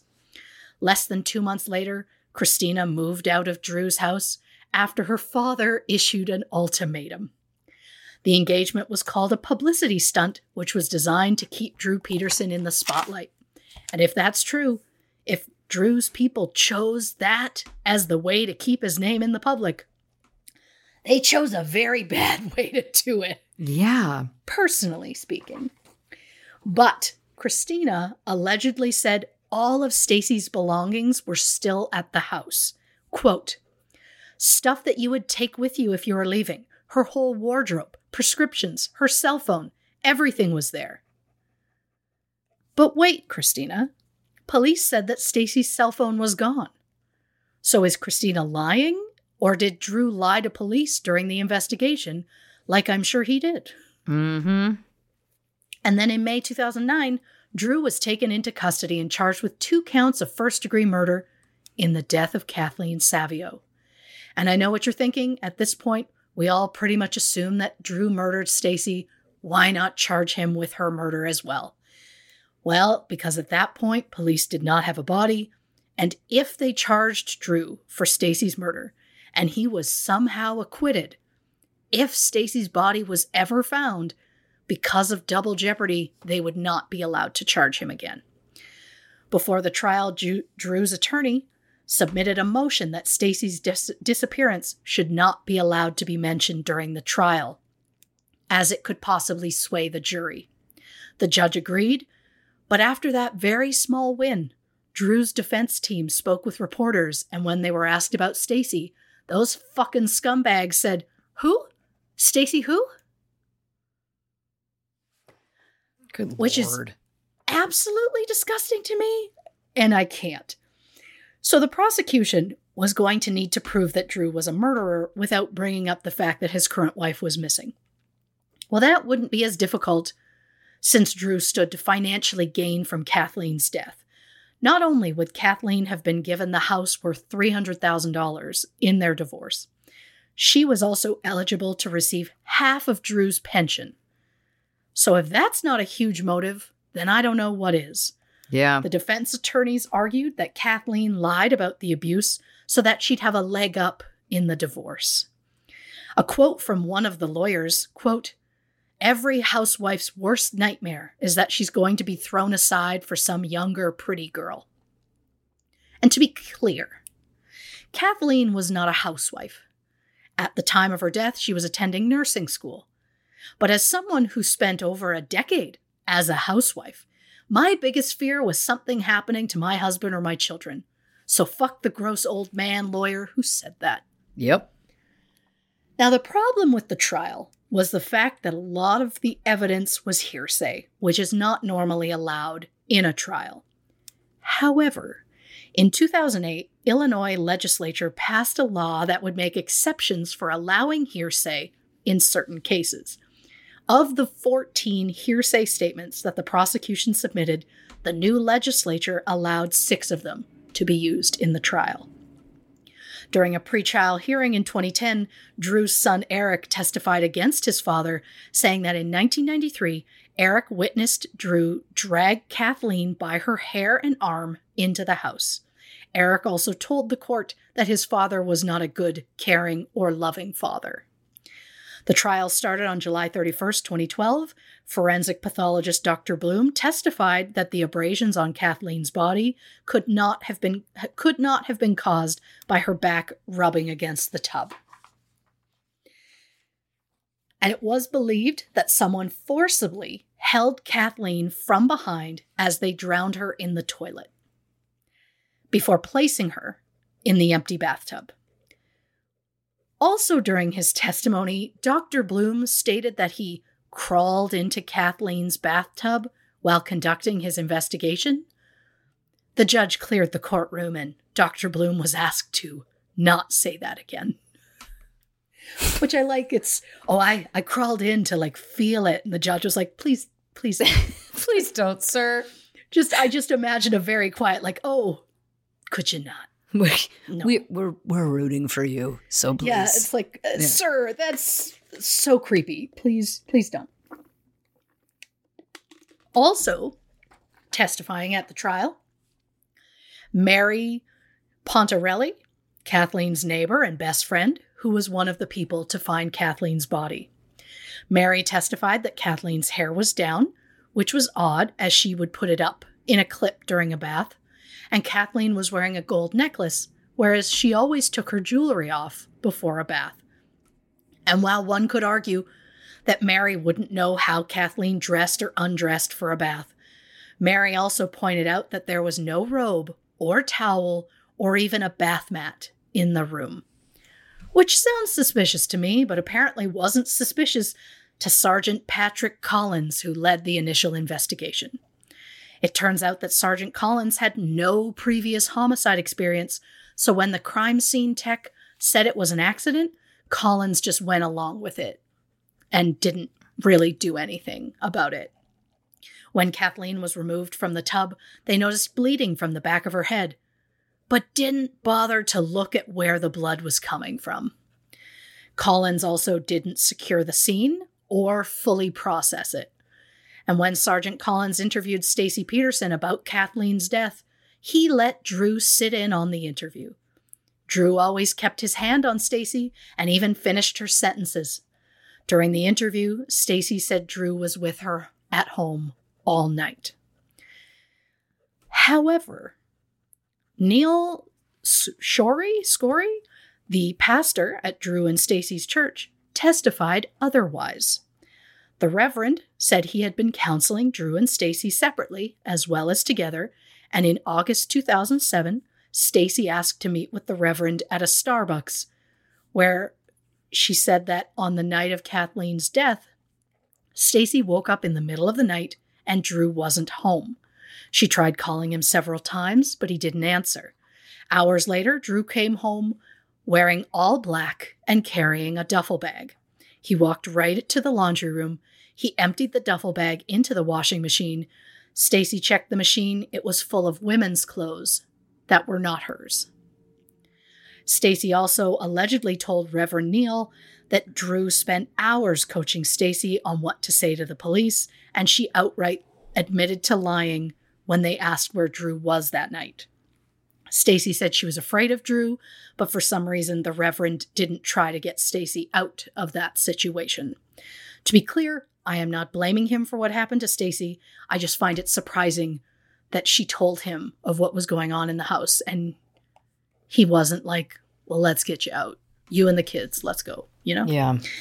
Either way, at the end of the 6-week trial, the jury deliberated for over 2 days, and on September 6, 2012, 58-year-old Drew Peterson was convicted of the first-degree murder of Kathleen Savio. The jury admitted that the most compelling evidence against Drew was based on the hearsay statements that were allowed under the new legislation. And that legislation was later named Drew's Law.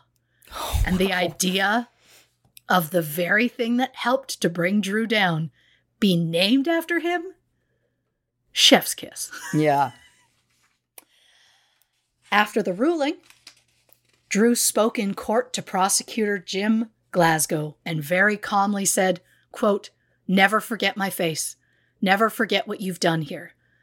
Then he turned on a dime and snapped, "I did not kill Kathleen!" Like it was split second twist and he was completely somebody else. Drew's attorney later called that moment pathetic. And it is the one time that lawyer and I will agree on anything. Oh, my God. On February 21st, 2013, Drew was sentenced to 38 years and sent to Menard Correctional Center in southern Illinois. Menard was described as overcrowded and a living hell. Drew himself said, quote, "It was dirty. The mattress I had, the pillow I had, you wouldn't put your dog on it. It was terrible. Urine and defecation spread on the walls. It was a horrible, horrible place."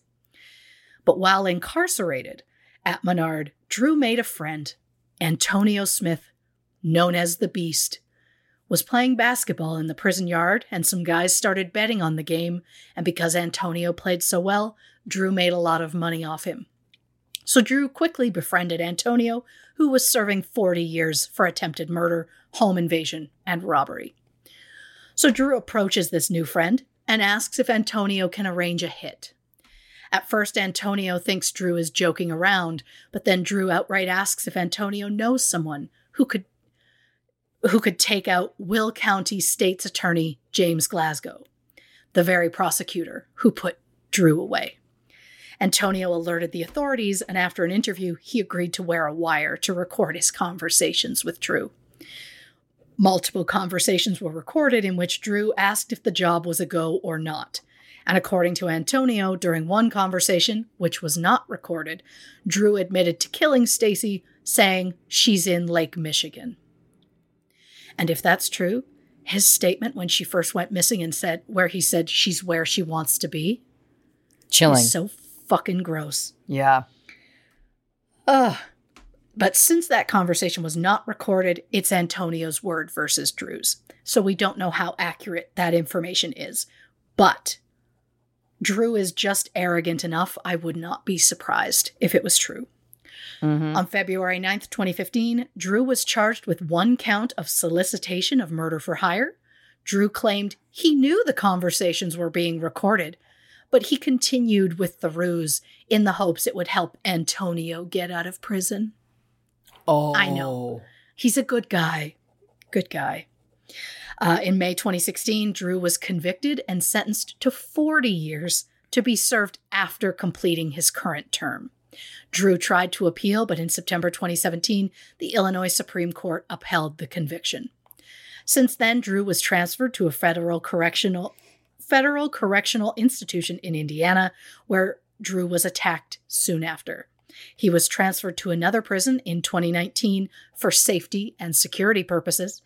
It was announced that Drew's current location would be kept confidential, quote, "due to the nature of the holding offense and the offender's identity as a former law enforcement officer."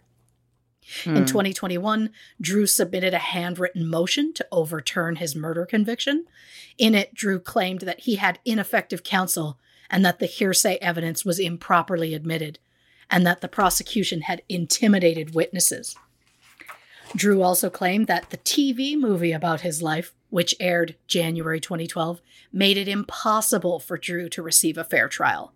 The TV movie in question was a Lifetime movie called Untouchable. It starred Kaylee Cuoco as Stacy and Rob Lowe as Drew. Oh. On what planet? Regardless as to how many prosthetics or what you do to his hair, on what planet is Drew anywhere close to Rob Lowe, visually speaking? No. I mean, it's like The Crown. casting Dominic West as Prince Charles. No, I still haven't seen it. I will when I have time. But stop casting handsome men in the place of unattractive creeps. I've said what I've said. Yep. Currently, Drew Peterson is not eligible for parole until 2081. And the thing I find fascinating about this whole thing is that such a gross man was able to continually get younger and younger women. I know it was due to his manipulation. It just surprises me. Most of Drew's exes all said that Drew was confident and charismatic when they first met him, but that he turned controlling and in some cases abusive. Drew's first wife, Carol, said mostly positive things about Drew, but said he became overbearing and very controlling. She also said, quote, "He really didn't like me going out with my friends." Uh-huh. Then in his relationship with Kyle, she said things started off good, but Drew eventually made her feel uncomfortable. Kyle said that Drew wasn't physically abusive, but he was controlling, always demanding to know where she was going and with who, and he even had her followed. Drew's second wife, Vicky, said that Drew was controlling and that he even bugged their own house to keep track of her. Whoa. Vicky said Drew once put her up against a wall in the garage and grabbed her by the throat and one time, quote, said, "He told me he would kill me and make it look like an accident." Drew's third wife, Kathleen, told multiple people, including police and attorneys, that Drew was physically abusive with her. So to me, Drew's controlling behavior increased over the years, but he was always an asshole. In November 2007, Drew did an interview with People magazine, where Drew so lovingly said, quote, "My dad would get up to go to the bathroom in the morning, and my mom would have the bed made. I expected all of my wives to be like my mom, meticulous housekeepers, and they weren't." You expected your life partners to be like your mother is a horrifying thing to admit out loud. While on the Today Show, Drew outright admitted, quote, "I controlled my family. I think more people in America should control their family." So before I wrap this up, let's answer the question that I had the moment I first read about this case. What happened to Drew's children? Yeah.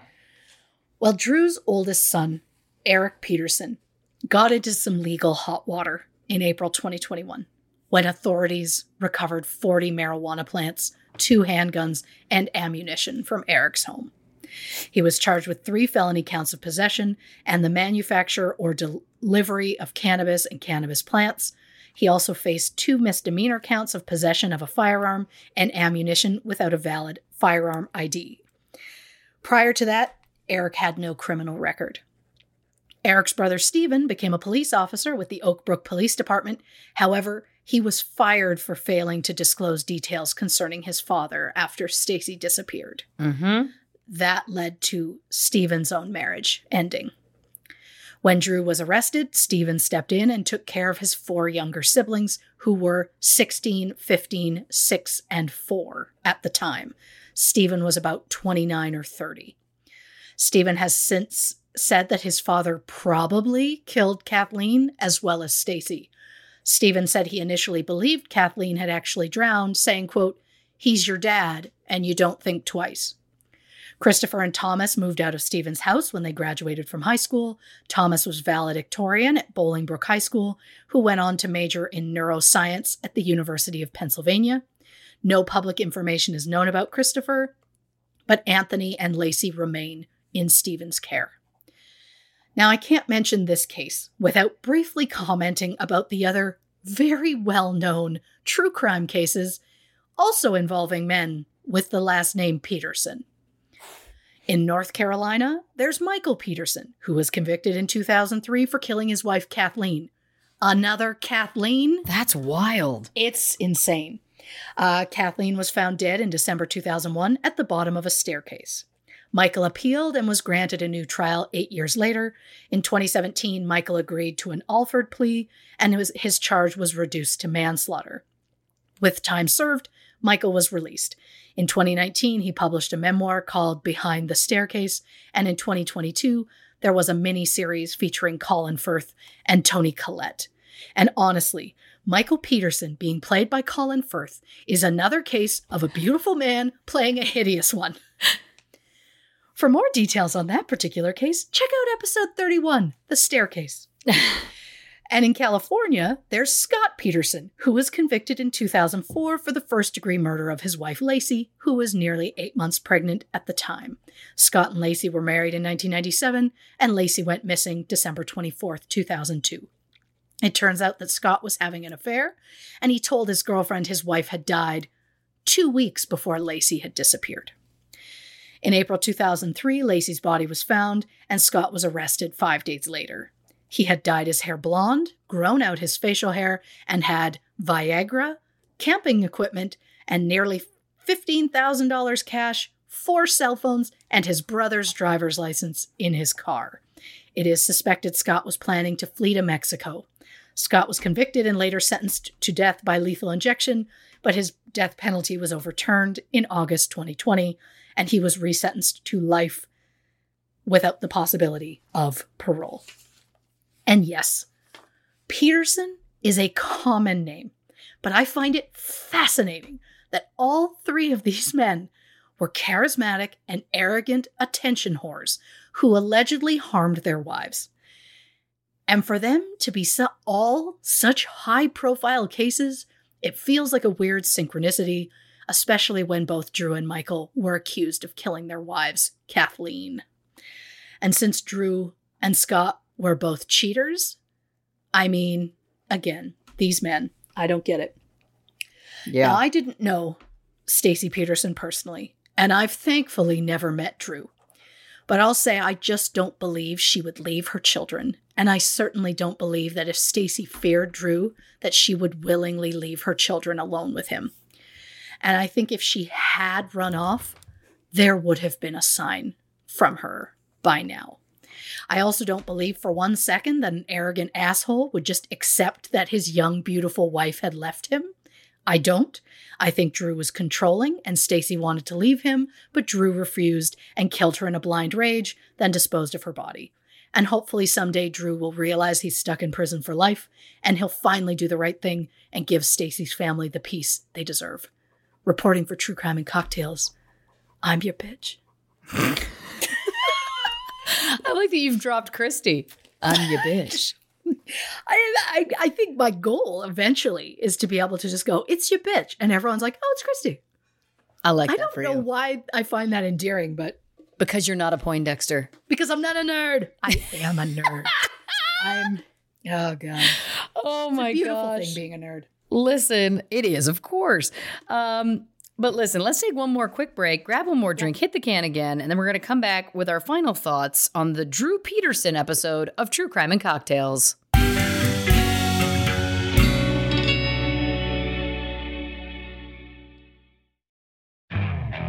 Okay, picture this. It's Friday afternoon when a thought hits you. I can spend another weekend doing the same old whatever, or I can hop into my all-new Hyundai Santa Fe and hit the road. With available H-Track all-wheel drive and 3-row seating, my whole family can head deep into the wild. Conquer the weekend in the all-new Hyundai Santa Fe. Visit HyundaiUSA.com or call 562-314-4603 for more details. Hyundai, there's joy in every journey. Okay, picture this. It's Friday afternoon when a thought hits you. I can spend another weekend doing the same old whatever, or I can hop into my all-new Hyundai Santa Fe and hit the road.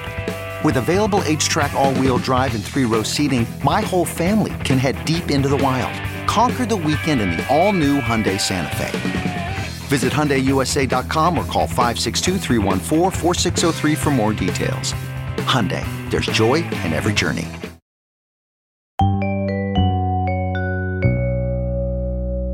Welcome back to this episode of True Crime and Cocktails. We're, of course, discussing the Drew Peterson, well, I don't know what we want to call it, case, mess, travesty. My God.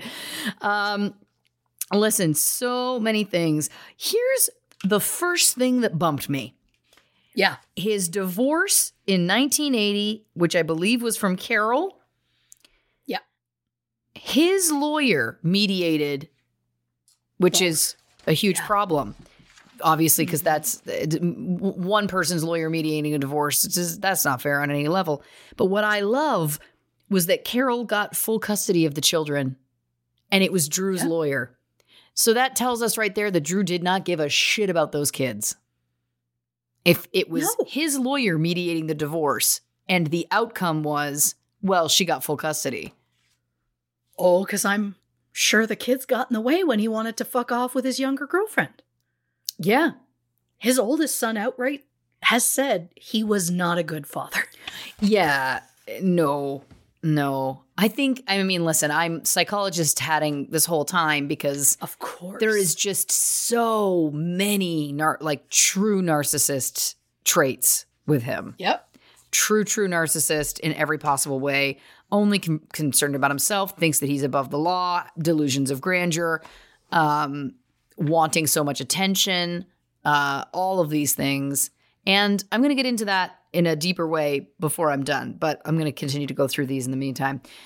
So, I mean, again, the fact that Kathleen, and I remember this from when I had watched a doc years ago, the fact that she had come forward so many times talking about how she feared for her life, that he had threatened to kill her, that he'd abused her, all of these things, that to me is the real, the beginning of the true descent into horror that this case is, that it's, again, and we don't know, we weren't there, we don't know how and why, if it was just the general lack of concern that can be given to women who are reporting domestic violence, or if it is also a combination of that and the fact that he was in the police and what have you, who knows? But again, the fact that she so many times was doing, quote, and this is not my opinion, but quote, everything right, which is what they often try and shame victims of domestic violence by saying well, it was never reported or whatever. Oh no, this woman was constantly reporting.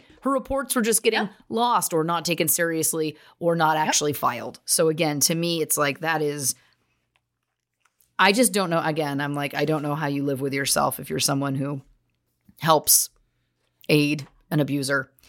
My favorite quote of yours possibly to date is garbage be garbage. Loving that. This relationship, that's just where I'm at. Yeah, I don't blame you. This relationship with Stacy, who was a minor at the time that they met, it's so sad to me on so many levels because, again, our brains don't stop growing until we're in our mid 20s. That's a fact, both for any gender. That's there's often been some debate. I was researching this recently, believe it or not, unrelated. Hey. It can take... I like the thought that you research brain stuff for fun. I do. I definitely do. But I think that this may have been in regards to, a certain celebrity that I may or may not have loved who recently started dating someone 16 years younger than him. Anyway, your brain doesn't stop developing until you're 25 is the point. And that's across the board with gender. I thought that there was maybe a discrepancy. There's not. So my point just is that 17, even if it is the age to consent, it doesn't matter. We don't have to defend our stance on this. A 47-year-old and a 17-year-old, absolutely not. The fact that she has such a history of trauma in her family and loss and all of that kind of thing, I agree with you. I think that, and this is going to play into something I'm going to talk about in a minute, in a more larger way, but part of his MO is going to be going after women or girls who he feels that he can manipulate. Now, this is in no way, I preface this a million times over, I am not in any way saying that the women had any fault in this. They didn't. The types of again, from my extensive research, the types of people that narcissists like to go after are the kindest people, are the people who want to help others, are the natural empaths. These are the people because they know, or they can find ways to manipulate them into feeling bad for them, wanting to take care of them, all of these kinds of things. There's a lot of literature that has been written about narcissists specifically targeting empaths. And the fact that Stacy and Kathleen were both in nursing school, which are extreme caregiving That's one of the probably the most caregiving position other than being a stay-at-home parent. I'd say nursing is probably the number one. So that to me speaks to both of their personalities, the fact that they wanted to take care of people in a very altruistic way. And to me, that speaks again as to how he, and it's interesting to me that both of them had that similarity and both of them are the ones that ended up dead. It's interesting that it was like, you know what I mean? It feels to me like he chose the people. And it was also the amount of time that he stayed with each of these women that was interesting. It felt like the relationship with Stacy was a little bit shorter before she tragically was murdered. But some of the others, it was in these 10-year chunks. Yeah. Which is so interesting that he had such a clockwork cycle. But anyway, I'm all over the place. But for me, it was just seeing those kinds of things coming out in my beautiful minding of listening. I was it's very interesting to me again that he clearly was going after again the soft-hearted, you know. It's such a tragedy. The specifics about Stacy's disappearance are wild. The fact again that her sister Cassandra was trying to get help, trying to go to police, trying to go to the state police. The fact that she was I went to the airport, there's cameras there. And they're those cameras don't work. It's wow, what do people have to do? I mean, it's so tragic. And it's something we hear so many times or we talk about so many times on this show. It's just the brick walls that people will come up against trying to, quote, do what we're told we're supposed to do.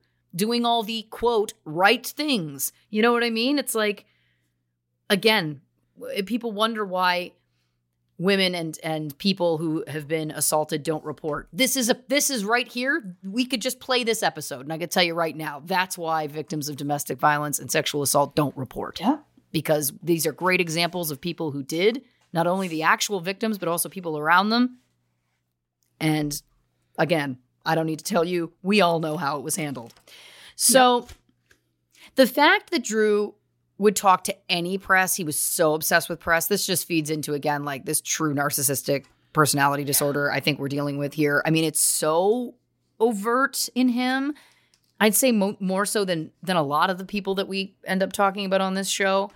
The detail that he said Stacy left with $25,000 in the deed to their home. And he's she's just gone. Why would she need the deed to the home if she was going with the intention of never coming back, which is what he's trying to make us believe? That makes absolutely zero sense. Yep. What, he's going to say, she's trying to use it as to hold over me, to bribe me or whatever? How? If she never wants to see you again. Because again, in one breath, he's I'll never see her. She wants to be gone. She's where she wants to be. We're never going to hear from her again. So if that's true, then why on earth would taking the deed make any sense? Just to screw him over? That doesn't make any sense. Yeah. No, it doesn't. And if we believe this young gal who he was dating towards the end of his free years, whose name is not in my mind at this moment, but the young gal when he was, and she was 23 towards the end. And she was saying that all of Stacy's belongings were there. That it was Christina. Oh, Christina, thank you very much. It was on the tip of my tongue. If we believe her, and I tend to, I don't know why we wouldn't, and we believe that Stacy's cell phone was there.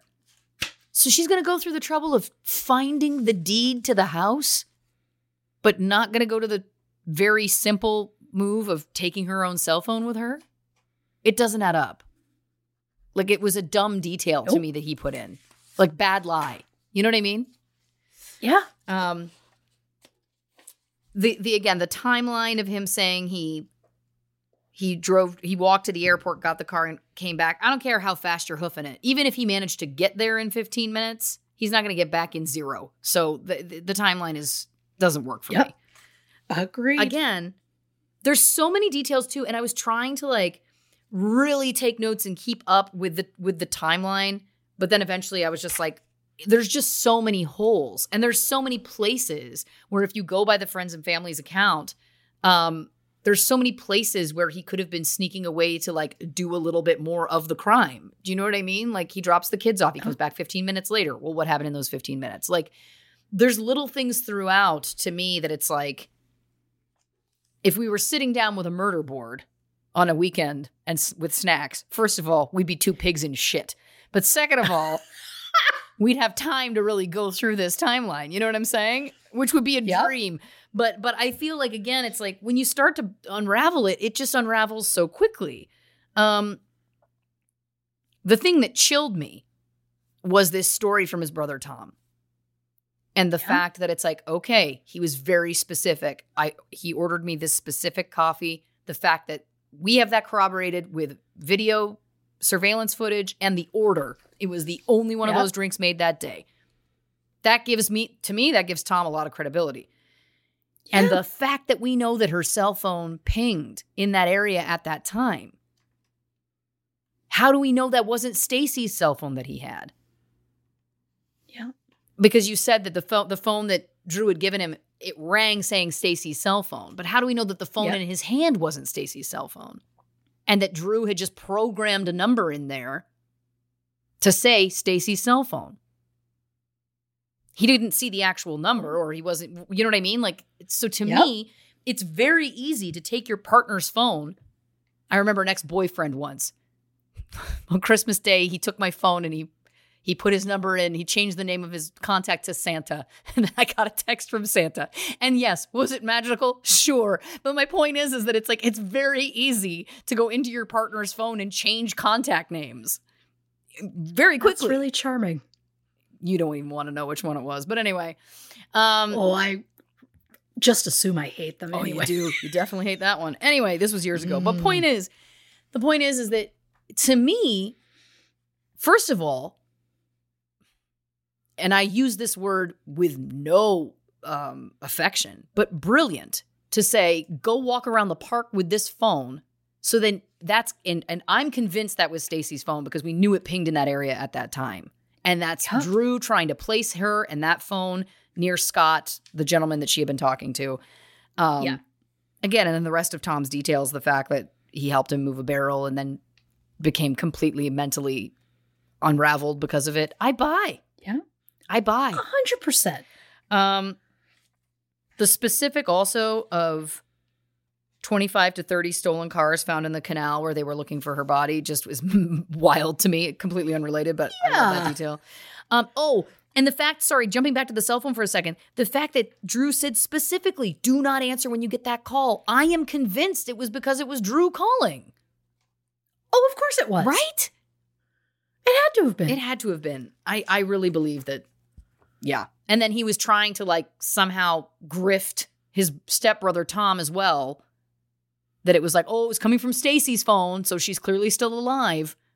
Like he was trying to get Tom to help him cover his ass, but then he's also covering his ass about Tom. Do you know what I'm saying? Because he also didn't need to call the phone. The cell phone's going to ping whether it's getting a call or not.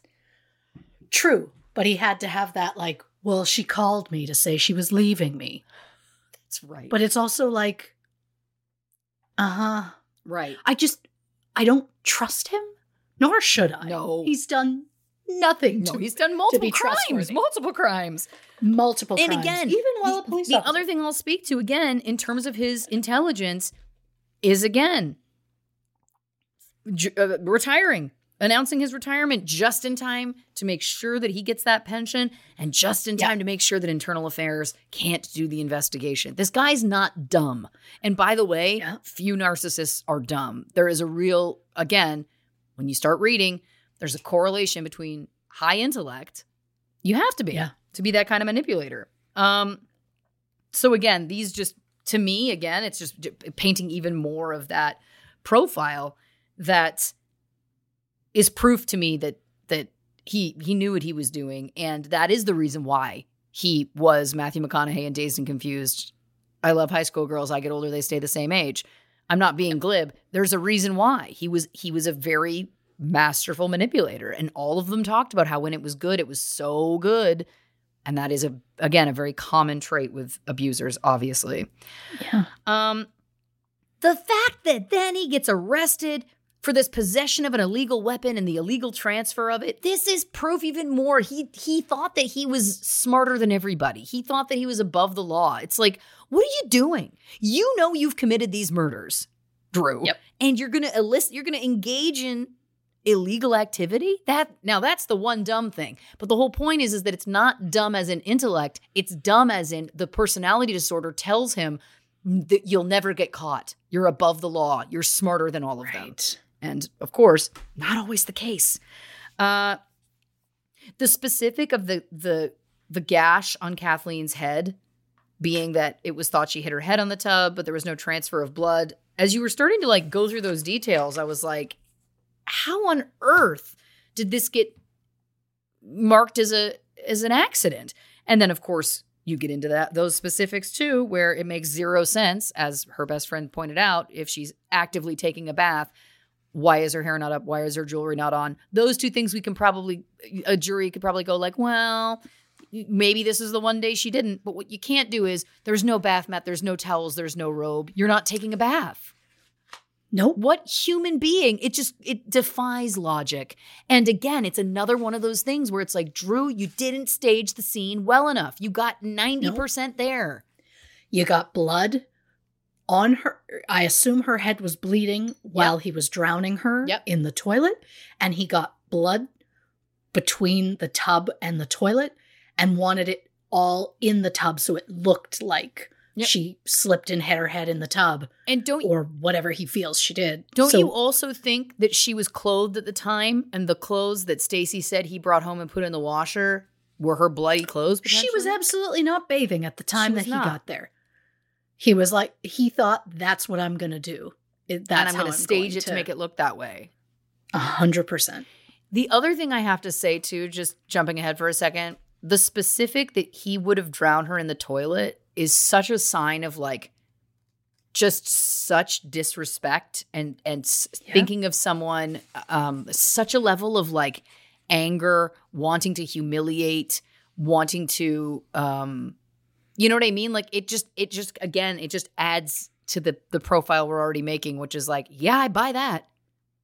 I definitely buy that. That seemed to be, again, in the wheelhouse. The quote about a housewife's biggest fear, I'm so glad that you commented on that, because I was like, oh, I just feel like there's so many other fears, you know? Oh, I know. It's like just so offensive. Where you ask a man what's his biggest concern about meeting a woman from online dating, and he's like, wow, that she's not going to look, that she's going to be older than she looks, she won't look like her picture, she'll be fat, one of these kinds of things. Yep. And then you ask women, and they're like, that he'll murder me. Yep. So it's like, just don't talk about housewives if you've never been one. Don't talk about a female experience. How about that? Any respect. How about it? It'd be nice. Just don't. It'd be nice. Yeah, wouldn't it? The fact, again, that this cop handling the case didn't properly seal the crime scene, his first homicide investigation, he went along with what the, Emmy or whoever was on the scene at the time said in the moment. The fact that he let Drew sit in on Stacy's statement, I mean, there's just so many. Yeah. We got so many strikes here. Especially because that would have been like a professional courtesy, one cop to another. Oh, yeah. And it's 100%. Like, I would love if you investigated cops even harder than you investigated regular people. Yeah. I wish that was the brotherhood and the peoplehood. I wish that was... that it was like, we all hold this to such high regard that we're going to hold each other to that kind of regard. I wish it was that, Sucks. Yeah. Oh, my God. The fact that the hearsay law then became called Drew's law. Amazing. Couldn't him yelling, here. I did not yell Kathleen. I did not kill Kathleen. And then his lawyer saying it was pathetic. Anytime a lawyer whose job it is to like just fight whether they believe it or not. Anytime, like that's just again such a sign that Drew is a maniac. Do you know what I mean? Like it's like that's like the lawyer was just like, I can't do it for another second. I can't fake it for another second. I just envision like in court, you just hear as soon as he screams that, his lawyer just goes, Jesus. I envision that in just like a. Come on. Yeah, it's like, like at that point, he's just closing the briefcase and is like, I'm good. Yeah, he's like, just, it's fine. He's going to turn on me. He's going to accuse me of doing improper counsel eventually now, which of course he did. Yeah, classic. Classic. All the killers do. Anyway, the specifics of this murder for hire plot. Oh my God. This is information I did not have prior to this for sure. So many details I just need to take a minute with because it's truly, it shouldn't delight me, but it does. Yes. The fact again that it's like, he's such a narcissist in the truest sense that he's like, I can pull this off. I'll make friends with this scary guy here in jail and he'll help me pull out this. The beast. The beast who clearly is like, thank you, sir. You just gave me a ticket to have less time in jail. Like, why would you ever trust him? Drew, you fool. You fool. And then the specific of like, oh, well, I was just going along with the grift to help him try and get less time in prison. Come on. You've done nothing solely out of the goodness of your heart for another human being. Ever. Then the fact that he was getting attacked in prison, they had to move him around. I was like, now listen, one other thing. Before I comment on one last thing. So two things. First thing is, the one thing I do think is very sad is that he was convicted of killing Kathleen. I don't know what the exact charge was he was convicted of. But how many years was he sentenced to? He got 38 years for her murder and 40 years for hiring a hitman. And that's the thing that I find sad is that it was 38 years when he murdered his wife, who, again, had asked for help, reached out, done all of the things that you're told to do. But then a murder for hire plot to take out a hit. That didn't get anywhere. Happening. You get 40 years for that. Now, I understand that it could be that the thought was that, well, it was a harsher sentence because he was already in jail for this other thing. I get that. But I just think energetically for me, it just makes me very sad for Kathleen as a woman that her death was not considered to be as, that it wasn't as harsh a punishment. The worst thing he did. Right. Yeah. I don't like that. Oh, I agree. Now, very quickly, one other synchronicity I saw, because, of course, we're talking about the, of course, prolific Peterson last name. And we know, that, again, there's these three real trifecta of shit. But Lacey. Lacey was a name in Stacy's life. Stacy's sister that she then named one of she and Drew's children after, Lacey. Of course, Lacey and Scott Peterson. I mean, that popped out at me in the moment, too, where I was like, it's another one just like Kathleen. Isn't that wild? Yeah. That there's something. It's crazy. And I don't know what it is. The fact that Drew and Stacy...